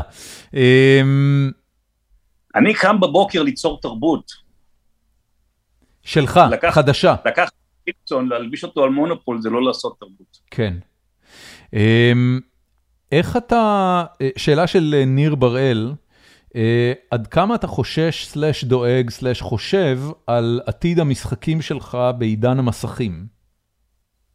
אין לי בעיה עם זה בכלל, להפך. מעולם לא היינו בפרוספריטי כזה, בעולם משחקי הקופסה. תסביר לי את זה, הרי, הרי הצריכה של מסכים היא משוגעת, אני גם זוכר שאני ואתה דיברנו בשנים קודמות, על ניסיון להעביר חלק מהמשחקים, ויש גרסה דיגיטלית מולטיפלייר של, של טאקי. מי שסובל, מי שסובל מהמסכים זה לא משחקי הקופסה, מי שסובל מהמסכים זה עולם הספרות ועולם הקולנוע. הבנתי. אוקיי, זאת אומרת, מבחינתך הם קודם כל משחקים, ואז הם גם משחקים יותר משחקי קופסה? לא. עולם משחקי הקופסה השתבח כל כך, שהוא היום נותן משהו אחר לגמרי ממשחקי המחשב, והם לא מתחרים יותר זה בזה. הבנתי. זאת אומרת, התופעה של משחק קופסה טוב, בעצם מה שקרה, הזנב הארוך של כל משחקי הקופסה הרעים שהיו פעם, הם נחתכו, היום אם תיכנס לחנות ותבחר איזשהו משחק קופסה סתם, הסיכוי שלך לבחור משחק טוב הוא גדול לאין שיעור מהסיכוי שהיה לך לפני שלושים שנה, וזה קרה בגלל התחרות מול המשחקי, המשחקים הדיגיטליים. אנחנו חייבים לתת איכות של חוויה שלא ניתן להשיג אותה במשחקי מחשב, ומי שמצליח לעשות את זה, ותודה לאל אני מצליח לעשות את זה ברוב המשחקים שלי, חווה היום פרוספריטי אדיר. כן. הדבר הזה גם עונה על השאלה השנייה שניר בראל כתב, שקשורה לכמות מתנות יום ההולדת, שילדים, שהורים נדרשים היום לקנות לכל הימי הולדת בכיתה. אתה יודע איפה משחקי שפיר נכנסים בתוך הסיפור הזה? מקום טוב באמצע. תשובה נהדרת. הלאה, סגיב אופק שואל, מה המשחק קלפים קופסה, קופסה שאתה הכי נהנה לשחק? זה משתנה, היום אני הכי אוהב לשחק את המשחק שלי בשם צ'יקן. צ'יקן. זה משחק שפיתחתי ביחד עם ממציא גרמני מכובד מאוד, אחד המפורסמים בעולם שקוראים לו ריינר קניציה. תעשה ריינר קניציה בגוגל ותמצא איזו רשימה אדירה, ואנחנו שנים מעריצים אחד את השני ואומרים, אתה יודע, סמולטוק כזה במסדרונות של תערוכות המשחקים, אני מעריך אותו, הוא מעריך אותי, וסוף סוף יצאנו לעשות משהו ביחד, עשינו משהו ביחד, ואני חושב שזה משחק גאוני, הוא יצר את הבסיס, לכן אני לא מפחד להגיד שזה גאוני, כי יש איזו גאונות מסוימת בפשטות, ב- ביופי שהוא עשה את זה, ואני הצלחתי להשביח אותו, ואז נסעתי אליו למינכן, הוא גר במינכן, והצעתי לו לקבל את הזכויות לישראל בלבד, אבל אני רוצה לעשות גרסה אחרת מהגרסה שלו, להתבסס על זה, ואני מוכן לשלם את המלוגים. הוא כל כך התרגש שחיים שפיר רוצה לעשות לייסנסינג למשחק שלו, כי לי בעצם יש גם פאבלישינג. וזה משחק שהוא כל כך מקסים, כי הוא נראה מטומטם לגמרי ופשוט, וככל שאתה משחק אותו, אתה מגלה שהוא הרבה יותר עמוק ממה שחשבת, והוא בעצם מגיע לגבהים של פוקר, והוא מגיע לגבהים של, של, של בלק ג'ק, ואתה בכלל לא שם לב, שאתה לאט לאט מפתח מחשבה סטטיסטית מורכבת ויפהפייה, וזה קורה לילד או למשפחה, בלי שהוא מרגיש, כי תוך כדי משחק אתה נאלץ לעשות את השיקולים האלה, כי אחרת אתה תפסיד. וזה מה שאני אוהב בו כל כך. הוא נקרא צ'יקן גם בעולם? מה? הוא נקרא צ'יקן גם בעולם? לא, לא, לא, בעולם הוא נקרא למה. למה? L-A-M-A. הוא קיים בארצות הברית, למה? L-A-M-A, או L-A-M-A נדמה לי. אוקיי. אבל הגרסה של הלמה היא קצת שונה מהגרסה של הצ'יקן שלי, בארץ זה נקרא צ'יקן, אני חושב שהשבחתי את המשחק. מעולה. אבל זה לא חשוב, הבסיס הוא כל כך טוב, הוא של ריינר קניציה, ואני חייב לתת לו את הקרדיט, ותענוג לעבוד עם המציא ברמה שלו. רן שלום שואל, האם האפליקציה של טאקי לטלפון עובדת לפי החוקים? כן. יפה. אלה החוקים. הלאה. אוקיי, שוב, שאלת חוקי טאקי של אריאל רז. אם משחקים בזוג ומחליפים כיוון, זה אומר שיש לי עוד תור? לא. מה זה כן אומר? כלום, זה קלף רגיל, הוא מאבד את, ה, הוא מאבד את, ה, את, ה, את הפקודה שלו. אה, מעניין. זה כמו אני... קלף מספר. אצלנו במשפחה לא משחקים את זה ככה, זה מאוד מעניין מה שאתה אומר לי פה. אה, אני יודע, אני יודע. עכשיו, שאלה אחרונה בנושא טאקי, יובל גולדשטיין שואל... דורון, אתה רוצה לנסות לנחש כמה פעמים עניתי על השאלה הזאת ב-עשרים שנה האחרונות? או, אני מניח שאלפים, תקשיב, ממה שאתה מתאר לי, אני מריץ את המספרים בראש, זה צריך להיות אלפים. בהוראות מצוין שאי אפשר לנצח עם קלף אחרון שהוא קלף מחליף קלפים, אך יש אנשים שטוענים שהם שוחחו עם חיים שפיר והוא אמר שניתן. מהי האמת המוחלטת?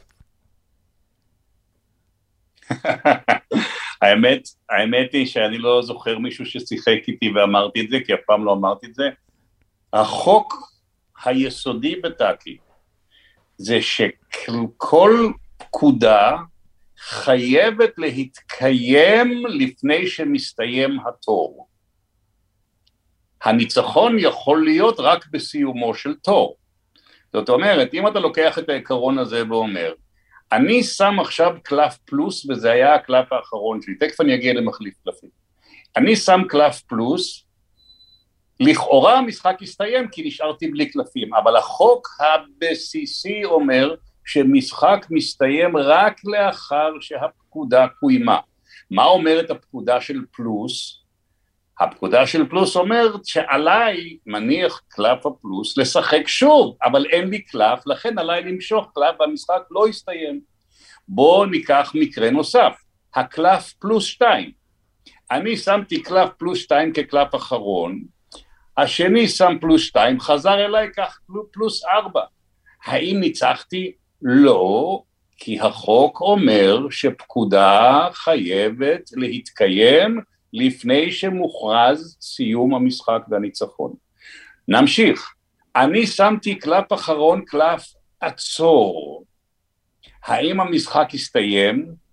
פה התשובה היא כן, בגלל שעצור פועל על השחקן השני, ואני אומר לו, עכשיו אתה לא יכול לשחק, אבל אני את שלי עשיתי. לכן המשחק הסתיים עם קלף פלוס, עם קלף עצור, אבל הוא לא יכול לסיים עם קלף פלוס. עכשיו, כשראינו איך זה עובד במקרים אחרים, בואו נגיע לשאלה של האם מחליף קלפים כן. יכול להיות קלף אחרון. אם אני שמתי מחליף קלפים, והחוק אומר שלמרות שאין לי קלפים ביד, צריכים לקיים את הפקודה, זאת אומרת שהאין קלפים עובר הצידה לשכן שלי, ואני לוקח את הקלפים של זה שמהצד השני, והוא ניצח ואני לא. לכן, אין טעם לשים את המחליף קלפים. אתה אומר, זה הדבר המחליף... הכי גרוע, כי בתכלס אתה נותן את הניצחון למי שלידך. יפה מאוד. וואו, אוקיי, that's a move. תשובה מלאה לגבי כל הפקודות. יפה, תודה רבה.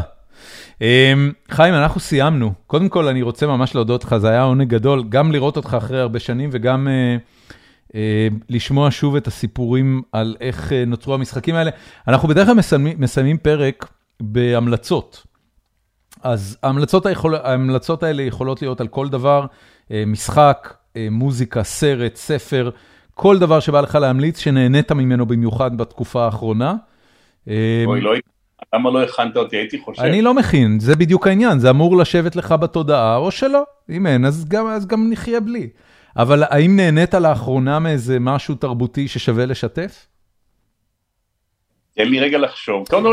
אני אתן לך בינתיים את שלי. אני סיימתי ממש אתמול בהמלצת חבר טוב בשם אלון פדות לקרוא את שתיים דובים של מאיר שלב, ונורא נהניתי ממנו.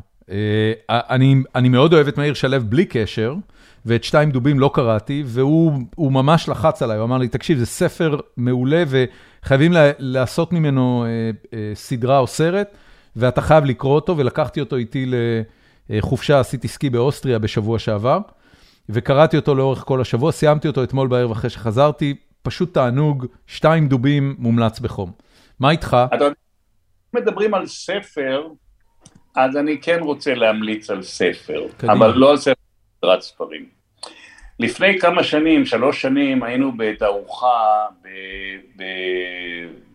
בתערוכ... עירית הספרים הבינלאומי בטיואן, ואני השתתפתי שם עם עוד כמה יוצרים ישראלים, הצגנו את התרבות הישראלית, וזה אני הייתי במשחקים, והיה שם סופר ילדים, בשם, בשם ינץ לוי, אח של רשף לוי, אח של רצף לוי, משפחה, משפחה עתירת כישרון, וזכיתי להכיר אותו, באמת איש מקסים, והוא כתב כמה וכמה ספרי ילדים מדהימים, והסדרה המפורסמת ביותר של הספרים שלו נקראת הדוד אריה, לא יודע אם שמעת, ברור, לא יודע אם אתה מכיר. ברור, ברור. מה? בוודאי. ולפני איזה שלושה שבועות, אחרי שנים שאנחנו בקשר כזה, אתה יודע, לא זה, סוף סוף ינץ ומשפחתו היו אצלנו בבית, ושיחקנו ובספרים וזה, והיה תענוג שני יוצרים בשני תחומים, אבל שניהם יוצרים בעצם לילדים ולמשפחה. וזה היה פשוט מפגש מקסים, ונהנינו נורא ביחד. וינץ אגב כתב על זה אחרי זה גם פוסט יפה, אבל אני רוצה להגיד שהסדרה הדוד אריה היא סדרה מופתית, ואנחנו הכרנו את הדוד אריה, והנכדים שלי הכירו את הדוד אריה הרבה לפני שהכרתי את ינץ, ומי שעוד לא קנה על הילדים שלו מגיל חמש עד... אחת עשרה, אני חושב, עשר, לא גדלו על, על, על, על הספרים של הדוד אריה, זה פשוט חור בהשכלה, ואני מאוד מאוד ממליץ על הספרים שלו, כי זה פשוט קסם של, של, של ספרים, ואני אני, אני תמיד נורא נהנה לש, לשמוע את ההקראה של אשתי, שהיא מקריאה את זה לנכדים, אני יושב שם כמו הילדים, וכל פעם מחדש שומע את הסיפורים, זה פשוט מקסים, אז אני ממליץ על זה בחום. מהמם, יופי, ממש נהדר. חיים, המון המון תודה, ו- והרבה הצלחה, תקשיב, זה, אני, אני לא יאמן שאתה עדיין ככה מוציא משחקים כמו מכונה. אתה יודע משהו, סליחה, לפני שאנחנו ניפרד, אני רק רוצה לשאול אותך את העניין הזה, אם יש משהו שאני... אני, אתה יודע, שאני חווה לאורך כל השיחה איתך, זה צניעות בלתי רגילה. הדבר הזה מגיע מהבית? אני חושב, אני לא יודע אם זה צניעות, אבל אני מכבד את העובדה שאני האב של רעיונות ולא משאבה של רעיונות. אני, אני חושב שהגדולה של רוב היוצרים זה היכולת להאזין, וכשאתה, הרעיונות לא באים מהראש שלי, הם באים אל הראש שלי. וכשאתה חי ככה כל כך הרבה שנים, אתה מבין שאתה בעצם, יש לך קולטנים, והקולטנים האלה, ומעריך את העיבוד הפנימי, זה בעצם התכונה, זה לא איזה כישרון, אלא זה הקשבה. אז ברור שכשאני מקשיב כל כך הרבה, אני מעריך נורא את כל מה שבא מבחוץ, אולי זה מביא לאיזושהי צניעות, כן. אני מניח. אבל אני לא חש... את, את, המיל, את המילה הזאת אני לא חש, אני, אני חש את, ה, את הקרבה למקורות שהן תמיד חיצוניים, תמיד, תמיד אני צריך להודות למשהו שבא לי מבחוץ, דיברנו על זה קצת, לפעמים זה מיסטיקה אפילו, לפעמים זה, אני לא מאמין בבורא עולם, אבל אני, אני מאמין שאני כנראה עושה משהו טוב, שאני מקבל את הרעיונות. הם לא באים ממני, הם באים אליי. ואולי זה מה שתקיש ממני. תודה רבה רבה לך יקירי, ואני מקווה שנדבר שוב בקרוב. יופי, תודה לך, היה כיף. ביי.